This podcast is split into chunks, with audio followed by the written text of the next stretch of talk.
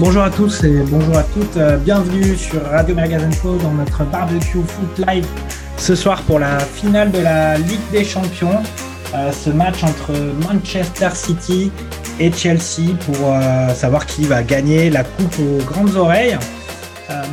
Et avec moi ce soir pour l'instant, Lilian Lagland. Comment ça va, Lilian ? Écoute, Jean-Michel, ça va très bien. Écoute, on a une belle finale en perspective qui nous attend, là, qui va commencer. Donc, j'ai hâte que ça commence et voilà. Ok. Alors, bon, normalement, le grand présentateur de ce soir devait être Christophe Dugarry, ouais, mais Christophe est pour l'instant un peu retenu. Il va arriver incessamment sous peu. Ouais, mais c'est les nombreuses casquettes. Hein, ouais, voilà, c'est ça. Mais c'est peut-être. Il faut assumer les rôles. Hein. Peut-être une merguez en formation, mais en tout cas, il va à un moment donné finir par arriver. Voilà. Ben, écoute, Lilian, ce qu'on va faire, c'est peut-être le match n'a pas encore commencé là. Non. On va peut-être. Je sais pas si t'as vu les compositions. Ouais, j'ai vu que Guardiola nous avait réservé quelques surprises, quoi. C'est ça, pour la finale. C'est ça. Alors. Ouais. Alors on a un peu l'habitude de dire que Guardiola, ça lui arrive de tenter des petites innovations un peu au débeauté comme ça. Ouais. Alors qu'est-ce qu'il nous a concocté ce soir ? Eh ben, ce soir, il joue sans milieu défensif, et sans attaquant de pointe. Donc c'est une armée de milieu de terrain qui va permuter de partout, je pense. Donc ouais, ça paraît très culotté, mais bon, là le match commence et le pressing est sacrément instant, vraiment pressant. Donc, on va bien se régaler avec ce match. Pour toi, ça a déjà commencé là ? Pour moi, le match vient de commencer, ouais. Ah, j'ai quelques décalages. Ouais, j'ai une minute de retard. Bon, je suis dans le futur, je vais essayer de faire attention. Ça. Non, mais pas de souci. Mais oui, donc effectivement, c'est vrai que là, on a une composition de City avec c'est effectivement un peu surprenant parce que contrairement à ce qu'on avait pu voir dans les matchs précédents, on a Fernandinho qui est pas sur la feuille de match et on a en même temps à la fois Foden et Sterling qui sont alignés, donc on peut dire que bon, au niveau gardien on a Ederson, ça c'est pas surprenant. Après on a les deux défenseurs centraux, c'est Stones et Ruben Dias, et sur latéral gauche on a Zichenko qui est là, et latéral droit Walker, et ensuite les trois milieux devant, c'est Gundogan, Bernardo Silva et Foden, et les trois qui sont dans la ligne encore devant, c'est Mahrez, De Bruyne et Sterling. Ouais. Donc effectivement pas vraiment de milieu défensif puisque Fernandinho n'est pas là. On a peut-être un Gundogan qui va avoir cette tâche un peu plus défensive. Bah, sur le papier c'est ce qui est écrit, donc c'est quand même culotté de mettre un joueur cette année, je crois, à 17 buts. Enfin, ça doit être le meilleur buteur ou le deuxième meilleur buteur de Manchester City dans une position de sentinelle. Donc, là, du coup, ça a commencé pour toi. Ouais, c'est bon. Ça a commencé. Ouais, j'essaie un peu de me recaler par rapport à ça, de gagner du temps. Moi, je suis à 1 minute et 11 secondes. Ouais, j'ai 35 secondes d'avance. Je vais essayer de. Attends, je vais. Sinon, attends, on va faire un. Non, mais t'es un pro. Après, t'habites probablement à Paris, je pense, c'est ça ? Ah bah, la capitale, hein, voilà. Moi, la fibre toute puissante. Voilà, moi je suis. Ouais, mais moi j'ai une sorte de fibre, mais c'est la fibre de province, donc c'est probablement moins au cœur du réacteur mondial. Ouais. Donc voilà, mais écoute, en tout cas, ouais, on a pas mal parlé de City pour l'instant, mais on peut aussi parler de Chelsea. Bien sûr. Là, pour le coup, on n'est pas vraiment surpris par ce qu'a fait Thomas Tuchel. Parce que évidemment on a devant Timo Werner, et puis en fait l'équipe est vraiment standard avec une défense à 3 avec Rudiger, Thiago Silva et Azpilicueta. Devant on a Chilwell, James, Kanté, Jorginho. Ouais. Et puis ensuite on va dire que devant cette ligne de 4 on a Havertz, Kai Havertz et Mount. Et on va dire en gros attaquant de pointe, même si c'est pas vraiment ça, on commence à connaître le jeu de Chelsea. C'est pas un pur numéro 9. C'est Werner qui joue, même s'il est contesté match après match. En tout cas, il est peut-être contesté, mais Chelsea est en finale Ligue des Champions et lui, il est là à tous les matchs devant. Et il a marqué en demi-finale, malgré tout. Et il a marqué en demi-finale. On se moque beaucoup de lui parce qu'il est très souvent hors jeu et il a souvent tendance à échouer dans les face-à-face, mais bon, il est là. Hein.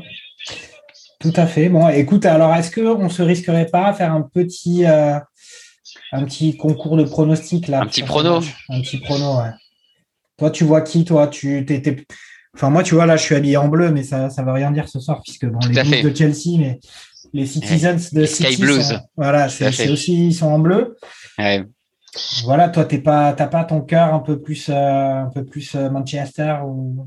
Mon cœur penche pour Chelsea, pour Tuchel, pour Thiago Silva, pour Giroud. Ça me ferait plaisir qu'il ait dans son palmarès une petite Ligue des Champions, même s'il n'aura pas eu le plus grand rôle. Hein. On ne sait jamais. Mais le favori me semble être City, parce que ça fait quand même 3-4 saisons que cette équipe, l'effectif, se renforce petit à petit. Et là, on a le sentiment qu'avec la stabilité qu'ils ont eue cette année, bah, ça semble être leur année, mais qui sait. Donc, si Werner tire si le premier tir de Werner rentre directement, c'est jamais. Après, en général, il y en a quand même au moins une vingtaine par match, donc peut-être juste le 15e. Si le 15e rentre, c'est déjà bien. C'est déjà pas mal. C'est déjà de l'efficacité pour lui, quoi. Ok. Donc ton prono, c'est à Chelsea. Toi, ton score, une idée? Non, mon prono, c'est City qui gagne, mais j'aimerais que ce soit Chelsea 2-1. Mais je pense que City va l'emporter. Après, ce que j'aimerais beaucoup, c'est que ça se termine au penalty, puisque le gardien de Manchester City, Ederson, a annoncé qu'il serait le 5e tireur. Oui, c'est vrai, j'ai vu ça. J'aimerais beaucoup voir ça. Ouais, j'ai vu ça. Ouais. Après, c'est vrai on a vu justement cette semaine, puisqu'il y a eu aussi la finale de la Liga Europa, avec justement des réas de Manchester United qui a raté son penalty, puisque tous les joueurs qui étaient sur le terrain à l'issue du match ont dû prendre part à la séance de tir au but, et c'est De Gea qui a raté son tir et qui a provoqué au final la victoire de Villarreal, du sous-marin jaune contre Manchester United. Ouais. Alors moi, je vais quand même falloir mettre les choses sur la table. Moi, je suis clairement pour. J'aime bien tous les Français qu'il y a, et même la personnalité de Tourelle à Chelsea, mais je suis quand même plus supporter de City sur ce match. City. Ouais, très bien. C'est vrai que on va dire que Guardiola n'a pas forcément de très bonne presse en France, ou en tout cas je connais pas mal de gens qui peuvent pas le supporter. Moi je l'aime bien parce que je trouve qu'il a de la personnalité. Après il peut être un peu insupportable, mais donc quand on arrive à ce niveau-là, en général on a forcément un caractère assez important. Après je pense que c'est vrai que c'est une équipe qui a, on va dire, la planche à billets qui peut tourner quand elle veut, qui ont un squad à 45 joueurs qui ont tous un niveau international. Mais pour autant, voilà, Guardiola, il a de la personnalité et voilà. Et puis on peut pas non plus dire que Chelsea est une équipe qui a des moyens financiers légers vu le recrutement qu'ils avaient fait sous Lampard. Oui, voilà, ce qui était surprenant, c'est que ça marche extrêmement mal avec Frank Lampard et qu'ils aient besoin de changer, de mettre un Tourelle. Après, moi, c'est pareil, Tourelle, je l'aime bien, mais j'étais assez estomaqué cette semaine qu'on fasse des comparaisons Guardiola-Tourelle.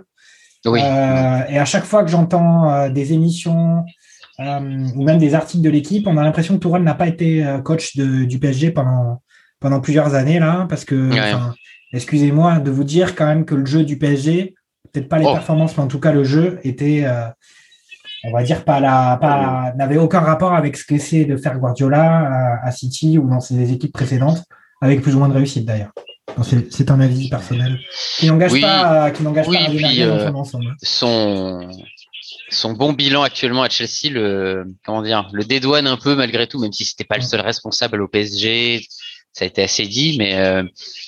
Voilà, il ne faut pas non plus oublier ces innovations tactiques avec Marquinhos au milieu de terrain et Danilo en défense centrale, quoi. Je veux dire, c'était quand même pas fameux.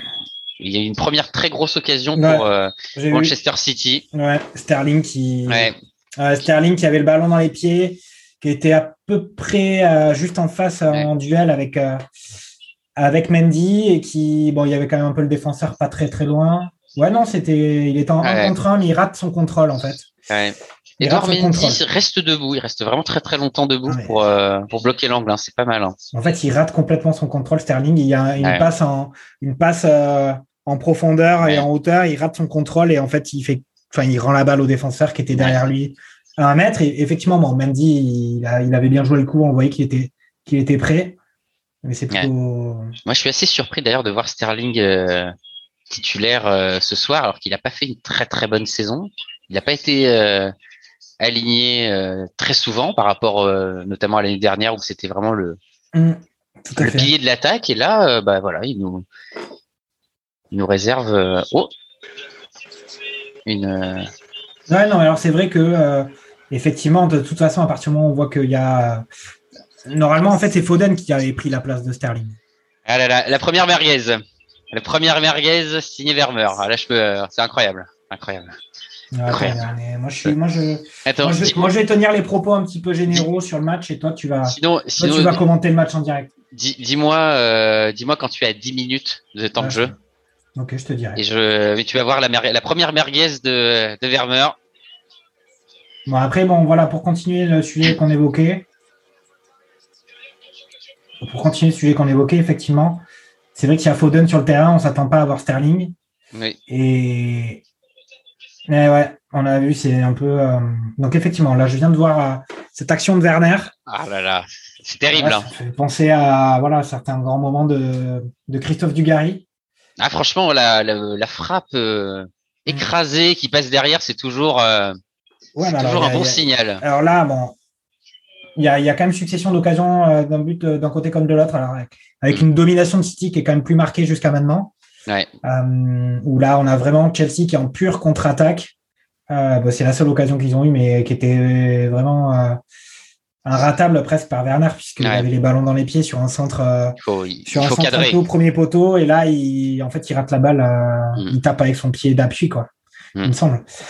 Donc là, je suis à 10 minutes pile. Ok. Dis-moi à 7 secondes. 10-0-0. Ok, c'est bon, normal. Je me suis mis sur ton... Ok, c'est super. Sur ton créneau. Ah là là là là. Oh là là, ce rat... Ah oui, il rate le ballon, qui rebondit sur sa jambe d'appui. C'est quand même terrible. C'est ce que j'avais vu. Ouais. Donc effectivement, après, s'il continue comme ça veut dire que Chelsea va continuer comme ils font depuis le début de l'année. Donc ça veut dire qu'ils vont faire une belle prestation. Mais c'est vrai que c'est un gars, effectivement, qui... il n'est pas chirurgical, hein. Il a besoin de pas mal d'occasions. Ouais. Ce qui est étonnant et ce qui peut faire partie des points faibles de Chelsea, parce qu'ils en ont quand même, c'est effectivement lui et le fait qu'il ait besoin d'énormément d'occasions pour marquer. Et aussi quelque chose d'un peu surprenant du côté de Thomas Tuchel, c'est le fait que Thomas Tuchel s'est virtuel titularisé match après match, malgré le fait que sur le banc, on ait par exemple un Giroud, même si ce n'est pas du tout le même style. Mais c'est quelqu'un qui est quand même plus réaliste. Ah, plus efficace. On a aussi un Abraham, où là, effectivement, c'était un gars qui était censé... C'était quasiment être censé son année. Et puis, pourtant, Abraham, il est banquette, comme notre ami Giroud. Ouais. Alors qu'avec nous, on a Jérôme qui vient d'arriver. Ça va? Tu nous entends? Salut, vous m'entendez bien? Ouais, c'est bon. Je m'entends très bien, moi.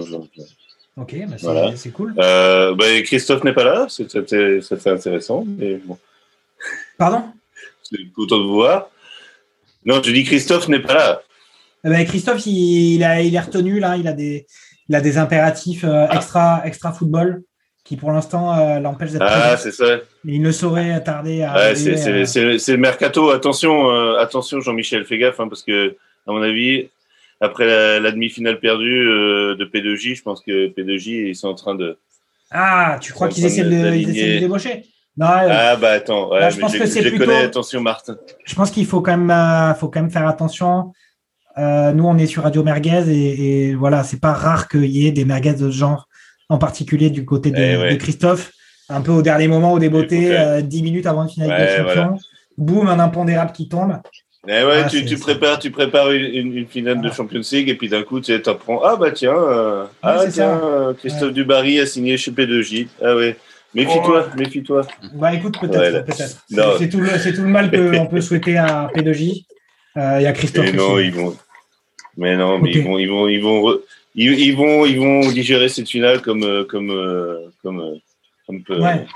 Alors écoute, C'est demi-finale, pardon. En tout cas, non, bravo à vous. J'ai écouté, c'était super. Franchement.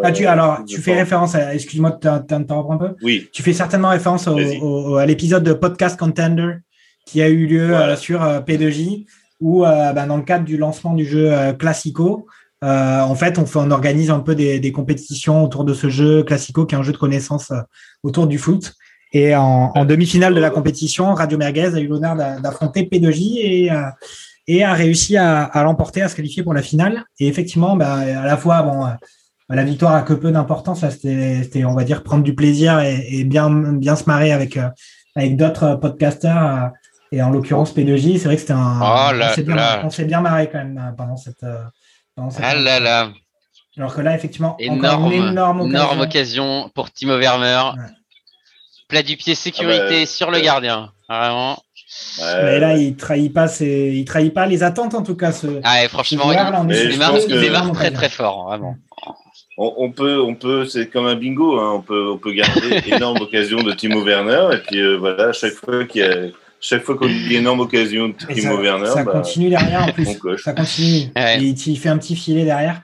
Après, ce qu'il y a, c'est que normalement, au bingo, on ne peut pas tirer plusieurs fois les mêmes numéros. C'est vrai, tu as raison. Alors qu'avec Timo Werner, c'est quand même toujours un peu le même numéro qui sort, même s'il a marqué, sur le match précédent. Donc, enfin, sur le match précédent, sur la demi-finale retour.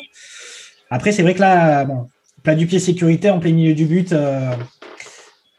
sachant qu'on est quand même en fin de Ligue des Champions. Ça continue, ça repart dans l'autre sens. Il prend pas bien le ballon en plus. Donc c'est vraiment, tu sens même à la prise de balle que ça va pas être dingue. Alors en tout cas, Jérôme, là tu es arrivé, ça avait déjà commencé, mais peut-être que tu as un pronostic à faire sur ce match. Bon, il y a déjà eu un quart d'heure de jeu, mais qui c'est qui va l'emporter ?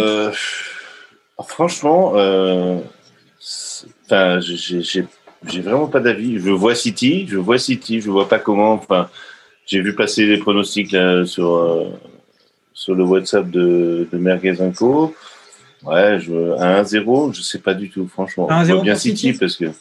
Ouais, je vois bien City parce que c'est quand même.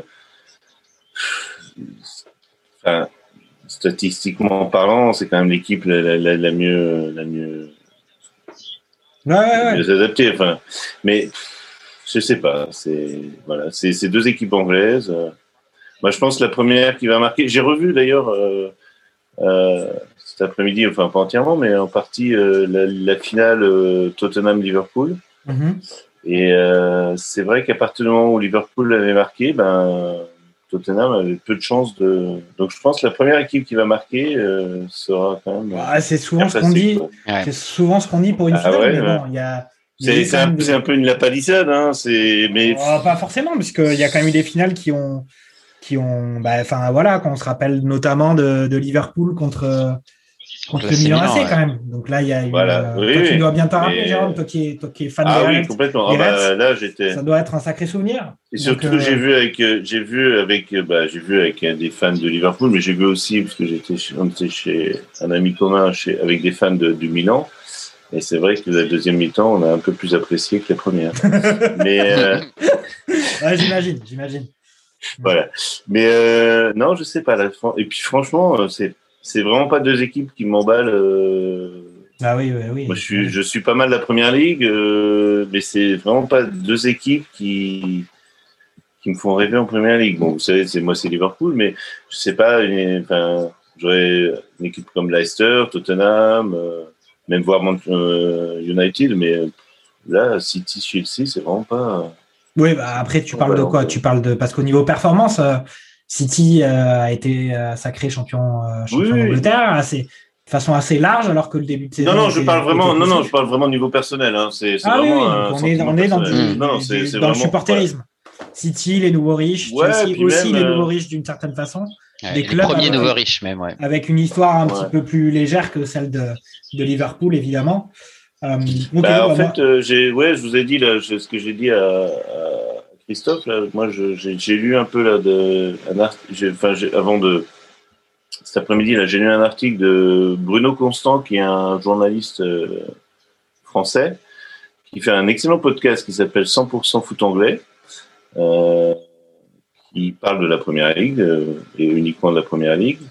Et il parlait des deux clubs. Et en fait, ces deux clubs qui ont connu quand même des, enfin, par le passé, c'est pas des clubs glorieux en fait de la Première Ligue, quoi. Ils n'ont pas eu vraiment.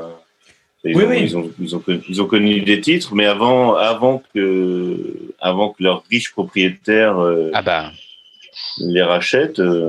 Enfin, City, ils étaient au fond du trou. Hein. L'année avant. Oui. Après, bon, faut pas. Après, le football se joue au présent. Hein. C'est pas avec le passé. Oui. Non, mais je parle. Non, mais je veux dire, on regarde toujours. On regarde un club aussi par rapport à son passé. Voilà. Quand on voit le Real, bon, on pense évidemment. Oui, mais tu vois, par exemple, c'est les mêmes polémiques qu'il y a dans à peu près tous les pays. C'est comme quand on voit les Red Bull, les clubs Red Bull qu'on voit en Allemagne. Etc. C'est pas pour autant, c'est pas agréable à voir. Hein. Oh là, attention, ne me lance pas sur les Red Bull. Non, mais c'est pas pour autant que c'est pas agréable à voir jouer. C'est pas pour autant qu'il y a pas de bons techniciens ou très bons techniciens ou très bons joueurs ou très bons jeunes joueurs. Après, c'est sûr que c'est vrai que il y a des institutions. Après, on peut lancer le débat des institutions dans le football avec le fair play financier qu'ils avaient décidé de créer pour empêcher justement les nouveaux riches. De recruter les meilleurs joueurs sans limite. Et pour autant, on voit aussi que ces institutions, c'est aussi elles qui ont voulu lancer la Super League pour avoir plus de pognon. Donc, je pense que… Oui, mais c'est intéressant de voir en plus que ces deux clubs qui… oui, Chelsea, ils étaient bien dans le projet Super League, hein, si je ne dis pas de bêtises. Mmh. Ouais. Et voir deux clubs qui se sont rétractés assez rapidement, hein, parce que, bon… Quand même dire que le projet de Super League était quand même mené plutôt par Florentino Pérez et je ne sais plus son prénom. Oui, Florentino Pérez et Allegri, voilà. Ça non, pas Allegri, ouais. Agnelli. Un lapsus avec le nouveau coach. Mais bon, après c'est. Et on a vu en Angleterre que sous la pression du supporter, les propriétaires, bon, qui eux, c'est normal, c'est des propriétaires, ce qui les intéresse, c'est de faire de l'argent. Alors, je dirais pas vraiment ça. Je pense que ça, c'est un peu radical de dire ça. C'est pas parce qu'on est riche et propriétaire qu'on a... américain, on peut... Oui. Non, mais ça n'empêche pas d'être riche et propriétaire. Ça n'empêche pas d'avoir une éthique. On voit ce qui se passe. Exactement, je suis d'accord avec toi. Mais des propriétaires américains, comme on voit à Bordeaux, leur but aussi, c'est de faire de l'argent. Complètement, ouais. Supporters bordelais, à Marseille, c'est quand même, au bout d'un moment, oui, on veut bien financer, mais au bout d'un moment, il faut un retour sur investissement. Enfin, tu voulais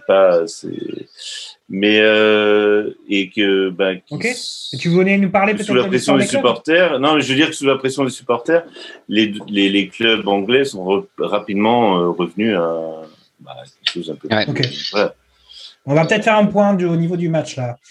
Donc là, pour l'instant, toujours 0-0. On a à ma montre, à moi en tout cas, on n'avait pas forcément synchronisé les montres. Au début du match, mais c'est la 21e minute de jeu. Moi, je suis à 21-28, moi. 21-29. Moi, je suis à 21. Vous en êtes. Et on est à 21. On est à 0-0. Ok, avec, je vais pas spoiler alors. On va dire une domination au niveau. Ouais, on va dire une domination légère de la part de City. Même si Chelsea s'est quand même procuré quelques bonnes occasions. Chelsea fait un très très bon pressing. Hein. Ouais, franchement, ça va de part et d'autre. Hein. Ça va. Oh la tense. C'est très ouvert. Franchement, et même je trouve Chelsea plus dangereux quand même dans les 20 derniers mètres que City qui pour l'instant cherche un peu à contourner le bloc de Chelsea quoi, notamment la ligne défensive et le cœur du milieu de terrain et c'est vraiment très très protégé. Ouais. Et Kai Havertz fait un très très bon match je trouve pour l'instant. Oh, ça enchaîne, hein, ça enchaîne. Chilwell prend bien son couloir, là c'est bien de centrer. Il fait la différence à chaque fois. Il est un peu abandonné, il n'y a pas de marquage sur lui, donc il est assez libre sur le côté gauche de Chelsea. Et effectivement, moi j'avais dit qu'il y avait une domination, on va dire légère de City, et là effectivement on a plutôt Chelsea qui met le pied sur le ballon. Ouais. Il s'installe vraiment dans le camp de City. Il récupère le ballon aux 35 mètres de City. Il y a une belle circulation du ballon autour de Jorginho pour vraiment aller d'un côté à l'autre, quoi. Okay. C'est compliqué pour, je trouve, pour City, ce qui fera des changements à un moment avec sa formation. avec uniquement des milieux de terrain, donc, ou des ailiers. Donc, ouais, c'est ça. Bon. Après, on verra un peu sur le coaching. On a eu justement, j'en ai un peu parlé, de un peu ce combat des coachs entre Tuchel et Guardiola cette semaine, où on nous a parlé, on nous a tressé les louanges de chacun d'eux, et notamment de leur capacité à pouvoir réagir pendant les matchs. Donc, on verra. Bon, là, c'est un peu… on va dire qu'on a quand même dépassé le round d'observation, puisqu'il y a quand même eu des occasions de part et d'autre. Et le match a l'air assez ouvert, finalement. Ouais. Avec un Chelsea plus combatif que ce à quoi on pouvait s'attendre. Ouais, beaucoup d'intensité chez Chelsea, je trouve.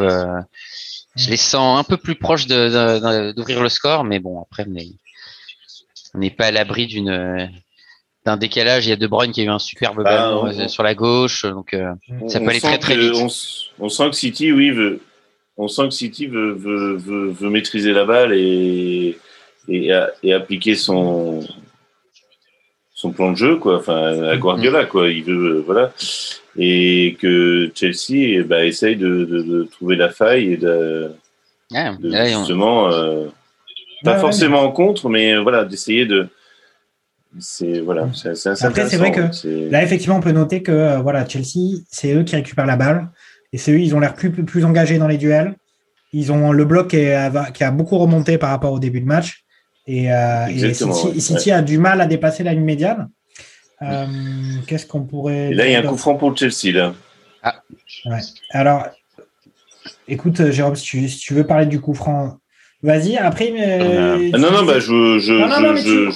Tu disais que tu avais peut-être prévu de nous parler un petit peu de l'histoire de chacun des clubs. On va laisser le coup franc et puis après je vais. Si tu veux enchaîner derrière. Faire un point, vas-y. Enchaîne derrière. Jorginho qui est sur le coup franc avec c'est Rudiger, je crois, de côté. C'est pas de bêtises, non ? Non, c'est qui ? On voit pas bien. Je suis sur la tablette. Non, Jorginho. Alors, on peut quand même noter un truc qui, quand même, est vraiment bizarre depuis le début de ce match. Je ne sais pas si vous aussi, vous en êtes rendu compte, mais il y a quand même beaucoup, beaucoup de gens dans les tribunes. Ça fait vraiment bizarre. Oui, c'est... Je ne sais pas ce qui s'est passé là-bas, mais... Ouais. Ça fait plaisir de ne plus avoir ces faux supporters en sonore. C'était insupportable, malheureusement. Ouais. Alors, attention. Ouais. OK. Donc moi, le coup franc vient de passer. Là. Ouais. Ah d'accord, moi j'ai vu. Donc... Le match est terminé de ton côté, Jérôme. C'est ça. C'est... non, City a maîtrise du ballon. Non, en fait, je voulais parler un peu des clubs parce que j'ai lu ça et ça, je trouve ça intéressant. Je trouve toujours intéressant de voir d'où viennent les clubs et en fait, City, c'est un club qui a pas été très glorieux par son passé, hein, qui a été toujours vécu dans l'ombre un peu du voisin United, hein, parce que ce soit dans les années 60 et surtout dans les années 90. Et ils ont même vécu une descente en D3. Division 1, ça s'appelle comme ça là-bas, non ? C'est la Division 1. C'est ça, oui. Parce que, Première League, Championship et Division 1, et où les joueurs n'étaient pas payés, ils devaient même payer leurs chaussures et ils devaient payer leur matériel. Enfin, ils n'étaient pas fournis comme un club amateur, quoi. C'était. Ah ouais. Et que. Bon, ils ont été repris après par les. D'abord, avant d'être repris par Abramovich, ils ont été repris par. Ah, pardon, excuse-moi, City. Non, City, non. City était repris d'abord par des Thaïlandais. C'est un peu marrant parce que c'est comme Leicester, mais en fait, un propriétaire thaïlandais beaucoup moins sérieux que celui de Leicester et qui leur a promis monts et merveilles et qui en fait, les a fait un peu. Ils ont fait un peu chuter avant qu'ils soient repris justement en 2010, si je ne dis pas de bêtises, par Abu Dhabi. Et donc, l'Émirat, enfin voilà, c'est le fameux ennemi de. Je crois qu'on est un peu en train de te perdre sur la connexion. Oui. J'ai eu le sentiment. Ouais, il y a eu un petit. Ah. Après, un petit freeze. Ouais, je vais avoir des lags sur. Oui, non, je disais, avant d'être repris par Abu Dhabi, ils avaient été repris par un propriétaire thaïlandais peu scrupuleux apparemment et qui les avait pas. Ok. Et c'est depuis 2010, oui, qui sont qui sont venus sur le Van Dassen. Ouais, qu'ils ont été repris donc par Abu Dhabi avec le Sheikh Mansour qui injecte vraiment beaucoup de caillasse dans le club. Comme à Chelsea, donc Chelsea c'est un peu plus glorieux parce qu'ils ont connu une heure de gloire. C'était un peu le club en fait, comment on dirait, trendy, à la mode dans les années 60. J'ai lu ça, que même Steve McQueen venait dans les vestiaires dans les années 60, que des tas d'acteurs, etc. Enfin, c'était le Swinging London, donc... oui. Voilà. Après, Chelsea, c'est les beaux quartiers. Il faut quand même préciser que Chelsea, c'est les beaux quartiers. Oui, alors à l'époque non. C'est cossu. Voilà. Mais à l'époque, c'était plutôt... c'était un peu, comme serait le 11e maintenant à Paris. Enfin, tu vois, c'était un peu le quartier à la mode. Et donc, les gens venaient à Chelsea, mais ils ont gagné, je crois, la Cup en 68. Ils ont connu quelques... Mais pareil... ils ont avant d'être pris par Abramovich, ils n'ont pas connu vraiment. Ils ont. Bon après c'est vrai que depuis qu'ils ont été repris et après pour un peu comme tous les clubs qui ont eu. Par contre Abramovich c'est 2005, hein, c'est 2005 et c'est vraiment il a recruté des grands joueurs. Ouais. C'est ça. Après ils ont eu. Ils ont quand même, à la différence de City, en tout cas jusqu'à maintenant, ils ont quand même remporté la Ligue des Champions. Exactement. Il y a toujours une quête que City essaie d'atteindre, en particulier cette année.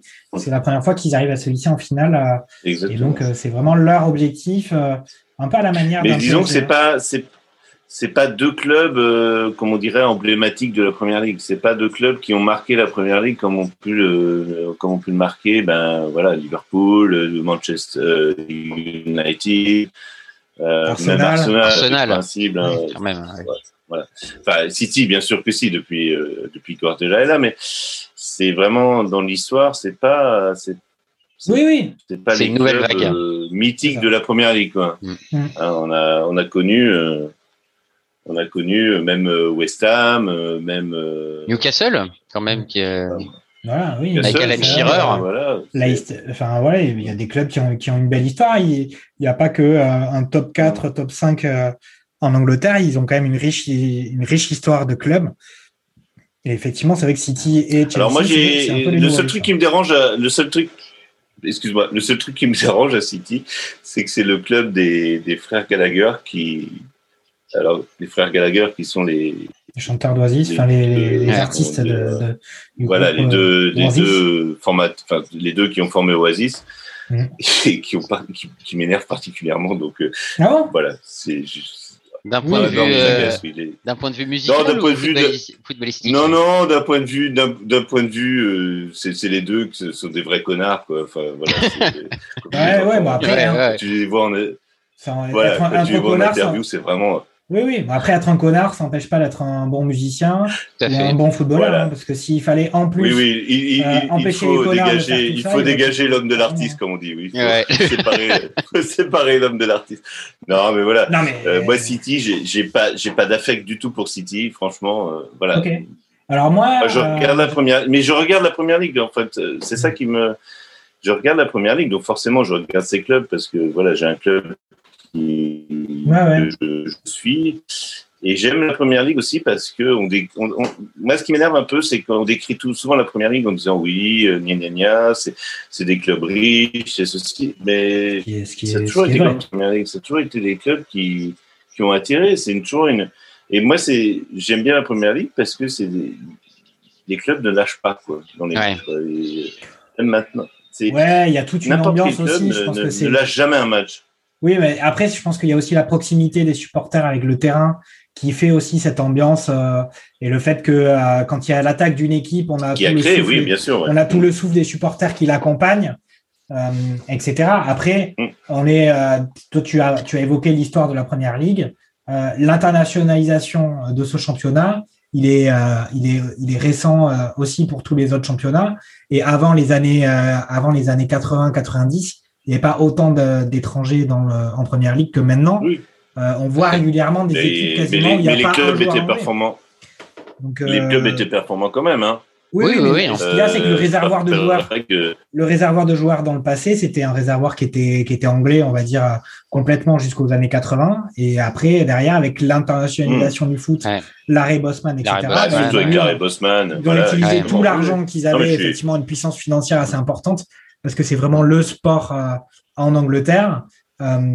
Et ça leur a permis d'avoir le championnat, en tout cas, les meilleurs joueurs du monde. Hein. Ouais, mais regarde, la puissance financière, dans les années 90, les clubs anglais ont quand même été privés de Coupe d'Europe. Hein. On l'oublie un peu, mais... Oui, mais ça, c'était par rapport à... Oui, c'est ça. Au drame du Hazel, oui. C'est, on va dire, extra-footballistique. C'est un incident très grave. Exactement, mais ça ne les a pas empêchés de développer la Première Ligue et de devenir la meilleure ligue du monde. Non, hein. Moi, c'est juste un... Non, mais je veux dire, ce qui m'agace un peu quand... je ne veux pas pointer du doigt de chip, parce que sinon... Il va me mais de dire toujours la Première Ligue, ouais, c'est pas technique, c'est pas ceci, c'est pas cela. Mais quel championnat est vraiment... à part l'Espagne, je veux bien. Ouais, c'est ce que j'allais te dire. Enfin, je suis désolé, mais... Je ne vois pas trop. Italie, vous regardez. Qu'est-ce que vous regardez en Italie ? Moi, j'ai vécu en Italie. J'ai vu des matchs en Italie. Il y a des grands clubs en Italie. C'est pas le problème. Mais c'est aussi chiant que la Ligue 1. Je suis désolé. Vous regardez le championnat italien. Vous regardez le calcio. C'est. Après, si vous regardez pas des matchs, mais même les grands matchs entre les grandes équipes. Alors après, moi là, ça, sur ça, je trouve qu'on. Alors attention quand même, il faut peut-être faire un petit truc là. On a Thiago Silva qui a l'air blessé. Tout à fait. Les adducteurs, donc ça, ce serait un peu un coup dur. Bien sûr pour lui, bien évidemment, puisqu'il est en train de jouer sa deuxième finale en 2 ans, mais aussi pour Chelsea. Ouais. Et ça serait vraiment bête. On est à la 35e minute de jeu. Il y a une pause sur le terrain, je ne sais pas ce que c'est la raison. On dirait un cooling break un peu. Comme on voit normalement les matchs l'été. Mais on dirait que il s'est fait peut-être une petite tension sur les adducteurs, je ne sais pas. Mais ça a l'air d'aller quand même. Il va serrer les dents pour la finale. Quand même. Ouais. Mais après moi juste pour revenir sur les commentaires sur le championnat. Alors bien évidemment, on n'a pas forcément on n'a pas le temps de regarder tous les matchs de tous les championnats. Après, c'est une année aussi un peu particulière. Hein. Moi, des matchs ennuyeux en début de saison en Première Ligue, quand on regardait Liverpool, c'était vraiment pas terrible. Tottenham, c'était chaud aussi. Il y a eu un début de championnat plutôt poussif du côté de Liverpool où moi, j'ai pas ressenti un épanouissement total devant les matchs de Première Ligue. Surtout que aussi, le charme de la Première Ligue, c'est son public. Et moi, sais que je regarde souvent la Première Ligue et c'est vrai que cette année, t'as plus l'impression de voir t'as eu plus l'impression de voir des combats tactiques ou vraiment de joueurs et notamment pour une équipe comme Liverpool, le poids de, je pense, ou même par exemple Crystal Palace, le public est incroyable là-bas. C'est des équipes en fait, elles sont vraiment pénalisées par l'absence de public, tout simplement. Oui, après on est aussi dans une année particulière où il y a eu pas mal de toutes les grosses équipes et pas seulement en Première Ligue qui ont eu un peu de mal avec justement quasiment pas de vacances cet été. Donc oh là là. Attention, donc la grosse attaque de Chelsea avec passe de. J'ai rien dit parce que moi j'ai. Ouais, mais là, nous. Moi, je dis rien parce que j'ai les images. Avant la 37e, mais bon, c'est vrai qu'ils avaient une attaque où ils étaient, je pense. Non, mais à 4 je sais que vous avez les images après. Effectivement, il y avait plutôt. Il nous a fait une Timo Werner, là. Havertz, c'était surtout qu'il aurait dû centrer, il n'a pas réussi à la mettre, ou je ne sais pas ce qu'il a fait. Mais... Il a l'air de rentrer sur son pied gauche. C'est bien défendu aussi. Donc, effectivement, c'est vrai que. Ça va un peu d'un but à l'autre, hein, même s'il n'y a pas eu d'énormes occasions depuis 10-15 minutes, je trouve quand même que Manchester City, ils ont eu en début de match un petit temps faible et je trouve quand même que là, ils ont remis un peu en tout cas, ils ne perdent pas le ballon aux 35 mètres, dans leurs 35 mètres comme en début de match. Là, ils vont au bout de leurs actions, donc Mais là, par contre, c'est vraiment, Thiago va sortir. Par contre, Thiago va sortir. Oh là là, Thiago va pleurer. Ouais, Thiago est sorti, ça y est. Ouais, il va pleurer. Il pleure. Bah, non, il ne pleure pas. Il est... Oh là là. Non, il ne pleure pas. Déception. Déception. Ah non, il met. Ah, est-ce qu'il y a des. Non, il y a. Ah, si, il a les yeux qui brillent. Ouais. Non, mais c'est. Bon, après, c'est une finale de Coupe d'Europe. C'est. Même Dimitri Payet avec pleuré en finale de Europa League parce qu'il avait dû sortir. Donc, c'est forcément ça, une grosse déception. On n'a pas besoin d'attendre. Ah ouais, ça me fait de la peine. L'entrée de Christensen, je ne sais pas si c'est le. Ouais. Bah, c'est pas mal, hein. Il est plutôt bon, hein, Christensen. Enfin, sous Tuchel, ouais, il se défend pas mal. Hein. Franchement, très bon. Très bonne conduite de balle. C'est un bon défenseur central. Hein. Ouais. Et puis, de toute façon, il a quand même. Thiago a quand même été blessé à pas mal de temps et c'était lui qui a pris sa place. Hein, donc, Ouais. Et bon, non, les années précédentes, parce que vous voyez que c'était surtout avant. Là. Moi, pour moi, moi j'aime beaucoup Thiago Silva, même si au PSG, ça n'a pas toujours été nickel parfait, mais je suis triste pour lui. Après, je trouve que quand même, remplacement par Christensen, on n'est pas quand même sur un. C'est pas un énorme, impact sur Chelsea, quoi. Après, c'est là où on voit que c'est des clubs. Vas-y. Oui, non, puis c'est là où on voit que c'est des clubs remplacés à. Voilà. C'est comme je disais. Voilà. C'est ça. Des squads à 60 joueurs et 60 joueurs qui sont prêtés dans d'autres clubs. Donc, ah là là. Non, et puis des joueurs. Je n'ai rien dit parce que voilà, moi je suis en avance, donc mais c'est vrai que de Chelsea là était. Vermeer, il rate tout, Là, il a une remise à faire vers Havertz et elle est ratée. Encore une fois, quoi.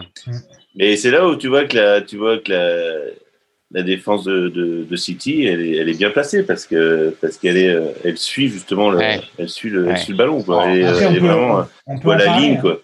On peut en parler, c'est vrai que la défense de Chelsea, sur le papier au début du match, c'était Rudiger, Silva, Azpilicueta. On peut quand même signaler qu'un gars comme Rudiger, qui l'année dernière était plutôt contesté, on évoquait même un départ au PSG, cette année il est quand même.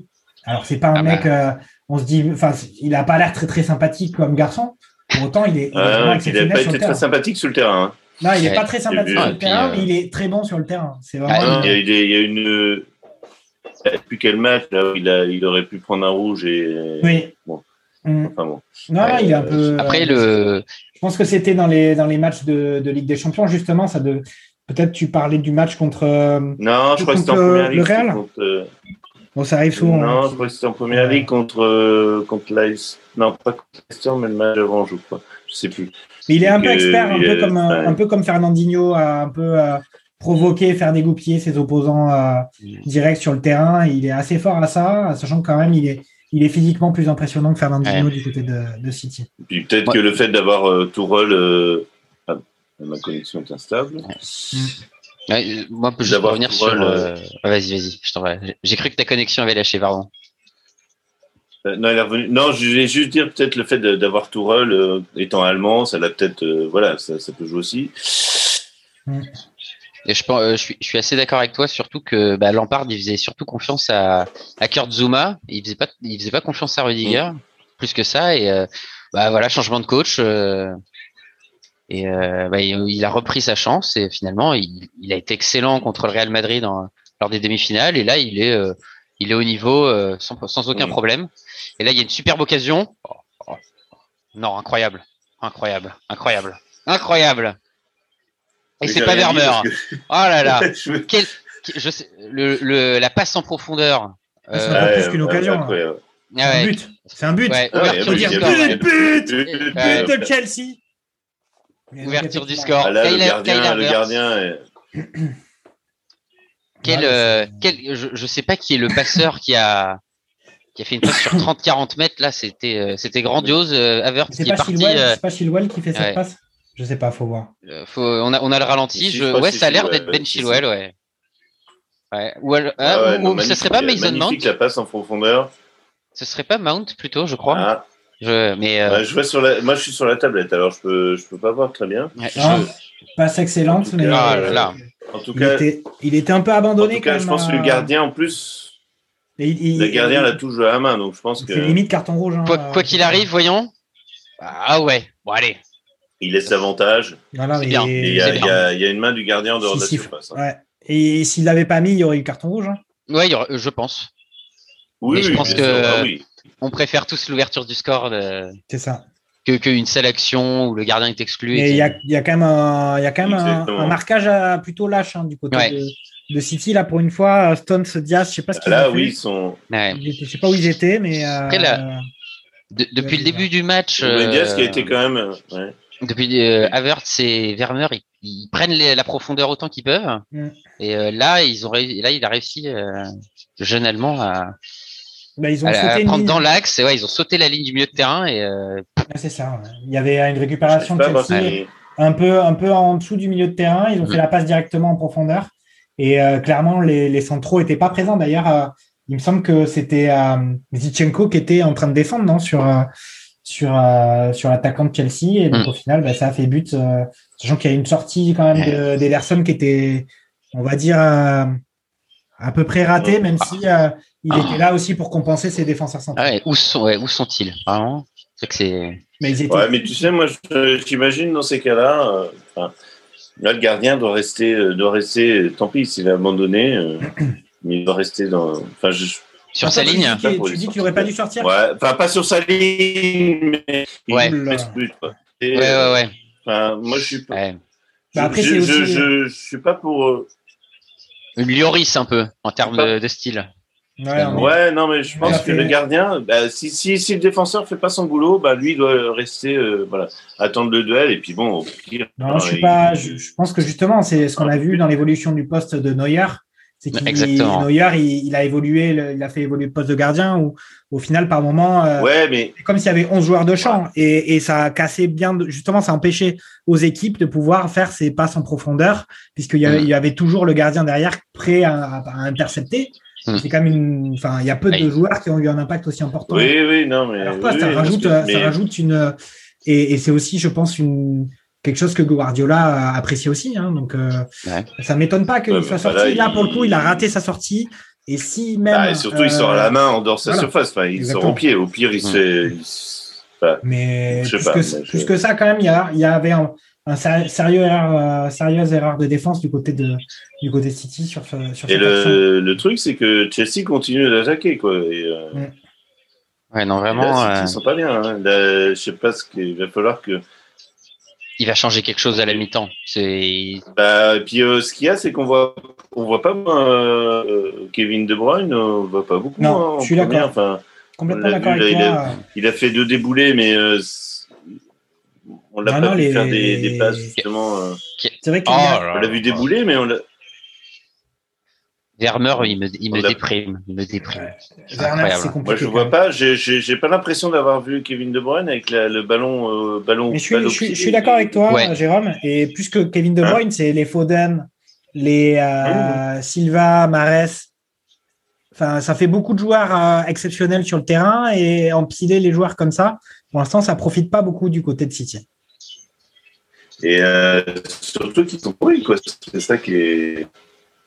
Parce que bon, Chelsea, on les voyait même pas en Champions League lors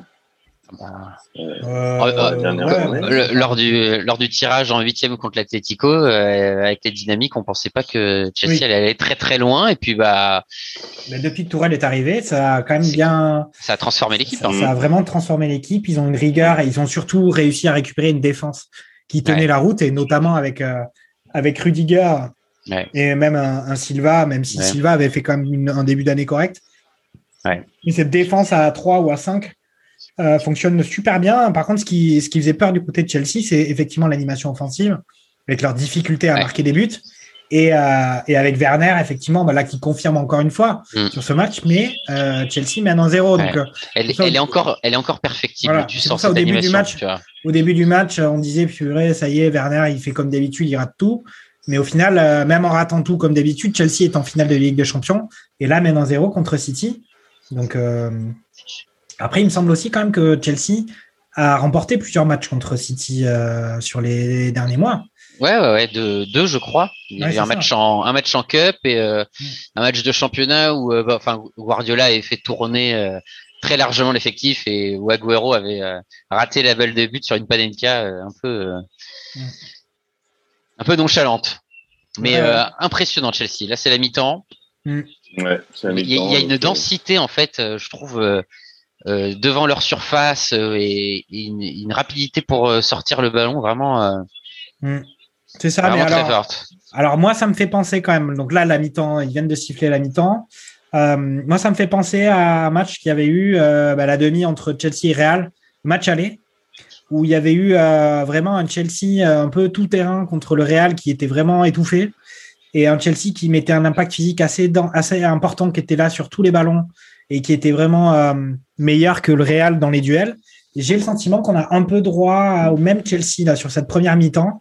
Et il faut voir si Chelsea avait eu beaucoup plus de mal en deuxième mi-temps, parce qu'ils avaient mis beaucoup d'impact physique. Il faut voir si contre City, ils vont être capables de tenir sur cette deuxième mi-temps. Ouais. Ils ont quand même, au final, ils ont bien dominé cette première mi-temps. Ouais. Ils sont bien donnés physiquement. Ouais. Mais surtout que... Ouais, pardon. Vas-y. Plus facile de puiser dans ses réserves quand tu mènes au score, quoi. Donc, je pense que... Oui. Je pense que là, ils vont vraiment rien lâcher. Et, je pense que Guardiola, je sais, j'ai rien à lui conseiller, bien sûr, hein, mais je pense qu'il faut qu'il change quelque chose dans l'animation offensive. Je trouve qu'on n'arrive pas à lire assez là qui peut conclure les actions. Il y a Foden qui s'est projeté pas mal de fois, mais ça reste. On a l'impression de retrouver le Guardiola qui. Ouais. Quand son système est mis à mal, se retrouve un peu. Par le match contre Lyon, enfin. Là, c'est ce que j'allais dire. Il ressemble. Et Guardiola, quand son système est mis à mal, surtout sur des, pas tellement justement en Premier League, c'est ça qui est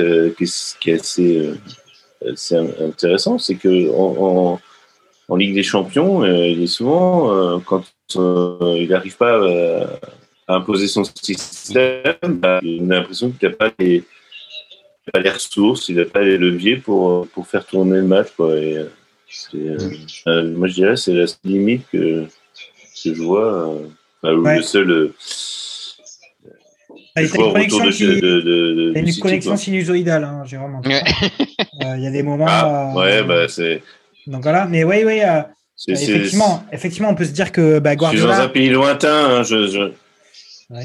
c'est possible. Mais c'est effectivement Guardiola, effectivement, il a fait un choix tactique un peu particulier par rapport à ceux qu'on a l'habitude de lui voir, même s'il est assez friand d'innovation un peu de dernière minute. Contre Lyon, l'année dernière, ça avait été assez polémique, puisqu'évidemment, il s'était fait éliminer par une équipe nettement inférieure sur le papier à celle de City. Mais le match n'était pas du tout ressemblant. C'est que Lyon avait marqué sur les contre-attaques. C'était City qui avait le ballon, qui dominait, et Lyon est marqué sur ses contre-attaques. Là, on est quand même sur un adversaire qui a beaucoup plus de répondants, un Chelsea qui, si au début du match, on avait l'impression que ça serait City qui aurait la balle, et au final, Chelsea répond vraiment dans la même dimension que City, et même plus dominant. Plus la première mi-temps a avancé, et plus City avait l'air plus agressif, plus présent physiquement, plus à l'aise tactiquement à trouver les écarts sur les côtés, beaucoup plus facilement, notamment sur le côté gauche, de Chelsea. Donc on a vraiment, pour moi, une domination. Ouais, mais tu peux dire que le but c'est quand même c'est une forme de contre-attaque, quoi. Enfin c'est une balle, c'est pas, tu vois, c'est pas construit.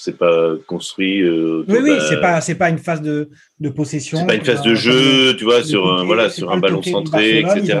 C'est un but qu'ils ont marqué en deux passes, quoi. C'est ça que tu veux dire. Ça, je suis bien d'accord. Ouais, non, mais voilà, c'est pas vraiment un contre, mais ils ont trouvé une brèche, ils sont engouffrés dedans, et la défense de Chelsea était complètement à la masse. Ouais. Je trouve aussi, sur cette première mi-temps, on a beaucoup vu les latéraux de Chelsea, James et Chilwell. On a un peu vu Kai Walker faire le déménageur de son côté, mais vraiment très très peu, et Zinchenko, c'est pas pour être désagréable avec lui, mais un peu inexistant, quoi, sur le plan offensif, quoi. Je trouve que vraiment les latéraux de Chelsea apportent vraiment beaucoup, et beaucoup plus que que leurs homologues. Ah ben, je pense aussi quand même que Zinchenko, il a peut-être un peu plus de mal à monter avec des activités un peu incessantes d'Havertz, de Werner et de Mount qui sont très mobiles et qui bougent beaucoup devant. Ça gêne, à mon avis, ça l'empêche un peu de monter. Ouais. Oui, non, je pense que le but, c'est Mount, en fait. C'est Mount, C'est Chilwell qui fait la petite remise à Werner. C'est Chilwell en première attention. C'est Chilwell qui fait la remise et Mount qui Elle est magnifique, cette passe dans le... Ouais. C'est... Puis on voit, il s'applique, vraiment, il voit l'appel et elle est vraiment plus dans le bon timing, quoi. C'est pas donné à tout le monde. C'est pas un joueur, honnêtement. Il a un peu de chance sur le... Ouais. Ouais. Mais c'est vrai qu'il y aurait eu carton rouge pour... Oui, pour Ederson, il y aurait eu carton rouge si le but n'avait pas été marqué. Ouais. Bon, après, moi, on pourra certainement en discuter un petit peu, mais... On aurait pu imaginer peut-être une double peine, peut-être que dans le futur ça sera ça, but plus carton rouge pour le gardien. Peut-être. Mais je trouve que l'esprit du jeu est assez préservé sur ça parce qu'ils ont marqué. Si ça n'avait pas été le cas, il y aurait eu coup franc carton rouge. Oui. Autant laisser les choses comme elles ont été. Est-ce que tu peux mettre carton rouge si tu as cet avantage? Il est dernier défenseur, il fait hors de sa surface. Pour moi, c'est carton rouge. S'il n'y avait pas eu le but à la fin, il y aurait eu rouge. C'était un peu la. Dans ces cas, non, mais je pense qu'il peut mettre le rouge que s'il ne valide pas de but. Enfin, ou alors. Oui, c'est ça que je veux dire. Mais bon, Et quand ce sera le Real Madrid en Ligue des Champions, c'est ça. Avec un arbitrage un peu meilleur. Werner, c'est quand même un problème devant le but, quoi. C'est un neuf quand même. C'est terrible, quoi. Après, on a connu des très grandes équipes avec des attaquants de pointe, des numéros 9 qui marquaient pas de but, ou très peu. On se rappelle de Guy Varche, par exemple. On parle d'équipe de France. On parle de Giroud. C'est l'équipe nationale. Pourtant, parce que Guy Varche, quand il était à Auxerre, à Rennes, il était meilleur buteur. Ah ben oui, c'est pour ça qu'il était sélectionné, en effet. Mais c'est des choses qui arrivent. Et c'est pas pour autant que les résultats de l'équipe sont compromis par l'organisation. Mais moi, j'ai toujours du mal à comparer équipe nationale et équipe de club, quand même, parce que c'est pas du tout la même chose. Enfin, sur le terrain, c'est toujours un joueur avec un ballon. Mais c'est pas la même relation. Exactement. Et puis c'est pas le même championnat, c'est pas la même chose qu'on demande. Il faut gagner les matchs après les uns après les autres. Et en championnat, il faut tenir 38 journées. Donc, je suis pas du tout d'accord, mais bon, c'est pas grave. Dans les faits, c'est 11 joueurs qui ont le ballon dans les pieds qui essaient de marquer en même temps. Dans le quotidien, en club, on va dire qu'il a l'occasion, Werner, par exemple, de progresser, alors que Giroud, il avait un mois de préparation pour être efficace avec l'équipe de France. Et là où on peut, faut pas être trop sévère non plus avec Werner, c'est quand même, il fait un très bon match dans la mobilité, dans les appels. C'est juste, il termine pas une action. C'est ça. C'est terrible. Il y a eu un petit peu plus que ça, parce que même dans les passes, dans les zones de vérité, dans la surface, il a complètement raté tout ce qu'il a entrepris. Bon, il a fait de bons appels. Dès qu'il était à 5 mètres du but, il a tout raté. Après, il a fait des bons appels, il a entraîné les défenseurs avec lui, il les a même dans les phases. Dans les phases défensives, il est toujours présent. Et c'est d'ailleurs pour ça que Tourelle, à mon sens, le met sur le terrain. On peut, si vous voulez... Je revois les actions de la première mi-temps. Et il y a beaucoup plus d'actions pour Chelsea que pour City. Oui, oui. Ah, ça, on est d'accord. Même devant le but, même dans les... le but arrive sur une sorte... ça devient compliqué du côté de Jérôme Bond. De côté de. Ouais. Excusez-moi. En tout cas, oui, effectivement. Autant au début, on avait l'impression que City avait un ascendant, mais ça n'a duré que 10 minutes. Un quart d'heure. Et Chelsea à la fois au niveau des statistiques et l'impression générale dégagée par l'équipe, pris un ascendant assez important. Ouais. Et d'ailleurs, il mène 1-0 à la mi-temps. Alors on va voir. Ce que je vais faire, les gars, c'est que je vais couper 2 minutes. Là, je vais essayer de relancer ma Wi-Fi et je vais me déplacer parce que je vais aller dans le salon. Et, pour essayer de revenir avec un coup d'envoi meilleur. Avec une meilleure. Voilà. Ok. Bah, à toutes. La meilleure équipe sur le terrain. Ouais, c'est ça. Tout de suite. À toutes. Je vous quitte et je reviens. Ça marche. Ouais. Il y a un joueur là aussi, là, sur cette première mi-temps qui me déçoit et ça ne me surprend pas. Malheureusement, c'est Sterling. Parce que je trouve que il a pas été bon de l'année. Il n'était pas dans les plans de Guardiola, qui a décidé de le mettre, je pense, au profit d'un Fernandinho ou un Rodri. Et je trouve qu'il, j'arrive pas à voir vraiment ce qu'il apporte sur cette mi-temps. Il a eu ce long ballon, il a pris la profondeur une fois. Ouais, dans les 10 premières minutes. Mais derrière autant Mahrez et Foden, je trouve enfin Mahrez dans son registre, voilà, le droitier le gaucher qui rentre sur le côté droit, mais Sterling, je le trouve autant mettre un Aguero et tu sais qu'il y a un mec devant, quoi. Après Aguero, est-ce qu'il est en condition? Il a joué combien de matchs cette saison? Ouais, voilà. Il peut pas jouer, il n'entrera pas, c'est pour sûr. Après, oui, effectivement, on peut dire que devant, ça n'a pas fonctionné du côté de City. Ouais. Que ce soit Sterling ou un autre, pour moi, on les a pas sentis aussi tranchants que Chelsea, même si c'est pas vraiment le même style de jeu. City est peut-être plus en contre-attaque et un City qui a peut-être un peu plus posé avec des petites passes entre les joueurs, alors que du côté de Chelsea c'est un peu plus explosif en vitesse devant, avec les mecs qui courent, les Havertz, Mount, Werner, un peu les gars qui courent infatigablement au fur et à mesure du match. On va voir ce que ça va donner en deuxième mi-temps. Est-ce que tu as une idée de ce que pourrait tenter Guardiola? Mon idée, ce serait, il sort Sterling, il remet Fernandinho ou Rodri, et en fait Gundogan reprend ce rôle un peu de milieu offensif qui se projette sur les actions, avec Foden, parce que là en fait il joue devant la défense, il organise, mais c'est lui le meilleur buteur, je pense, de Manchester cette année. Et il manque sur ces combinaisons qu'ils font sur les côtés, où ils vont chercher souvent le centre en retrait. C'est souvent Gundogan ou Foden, et là Gundogan il manque.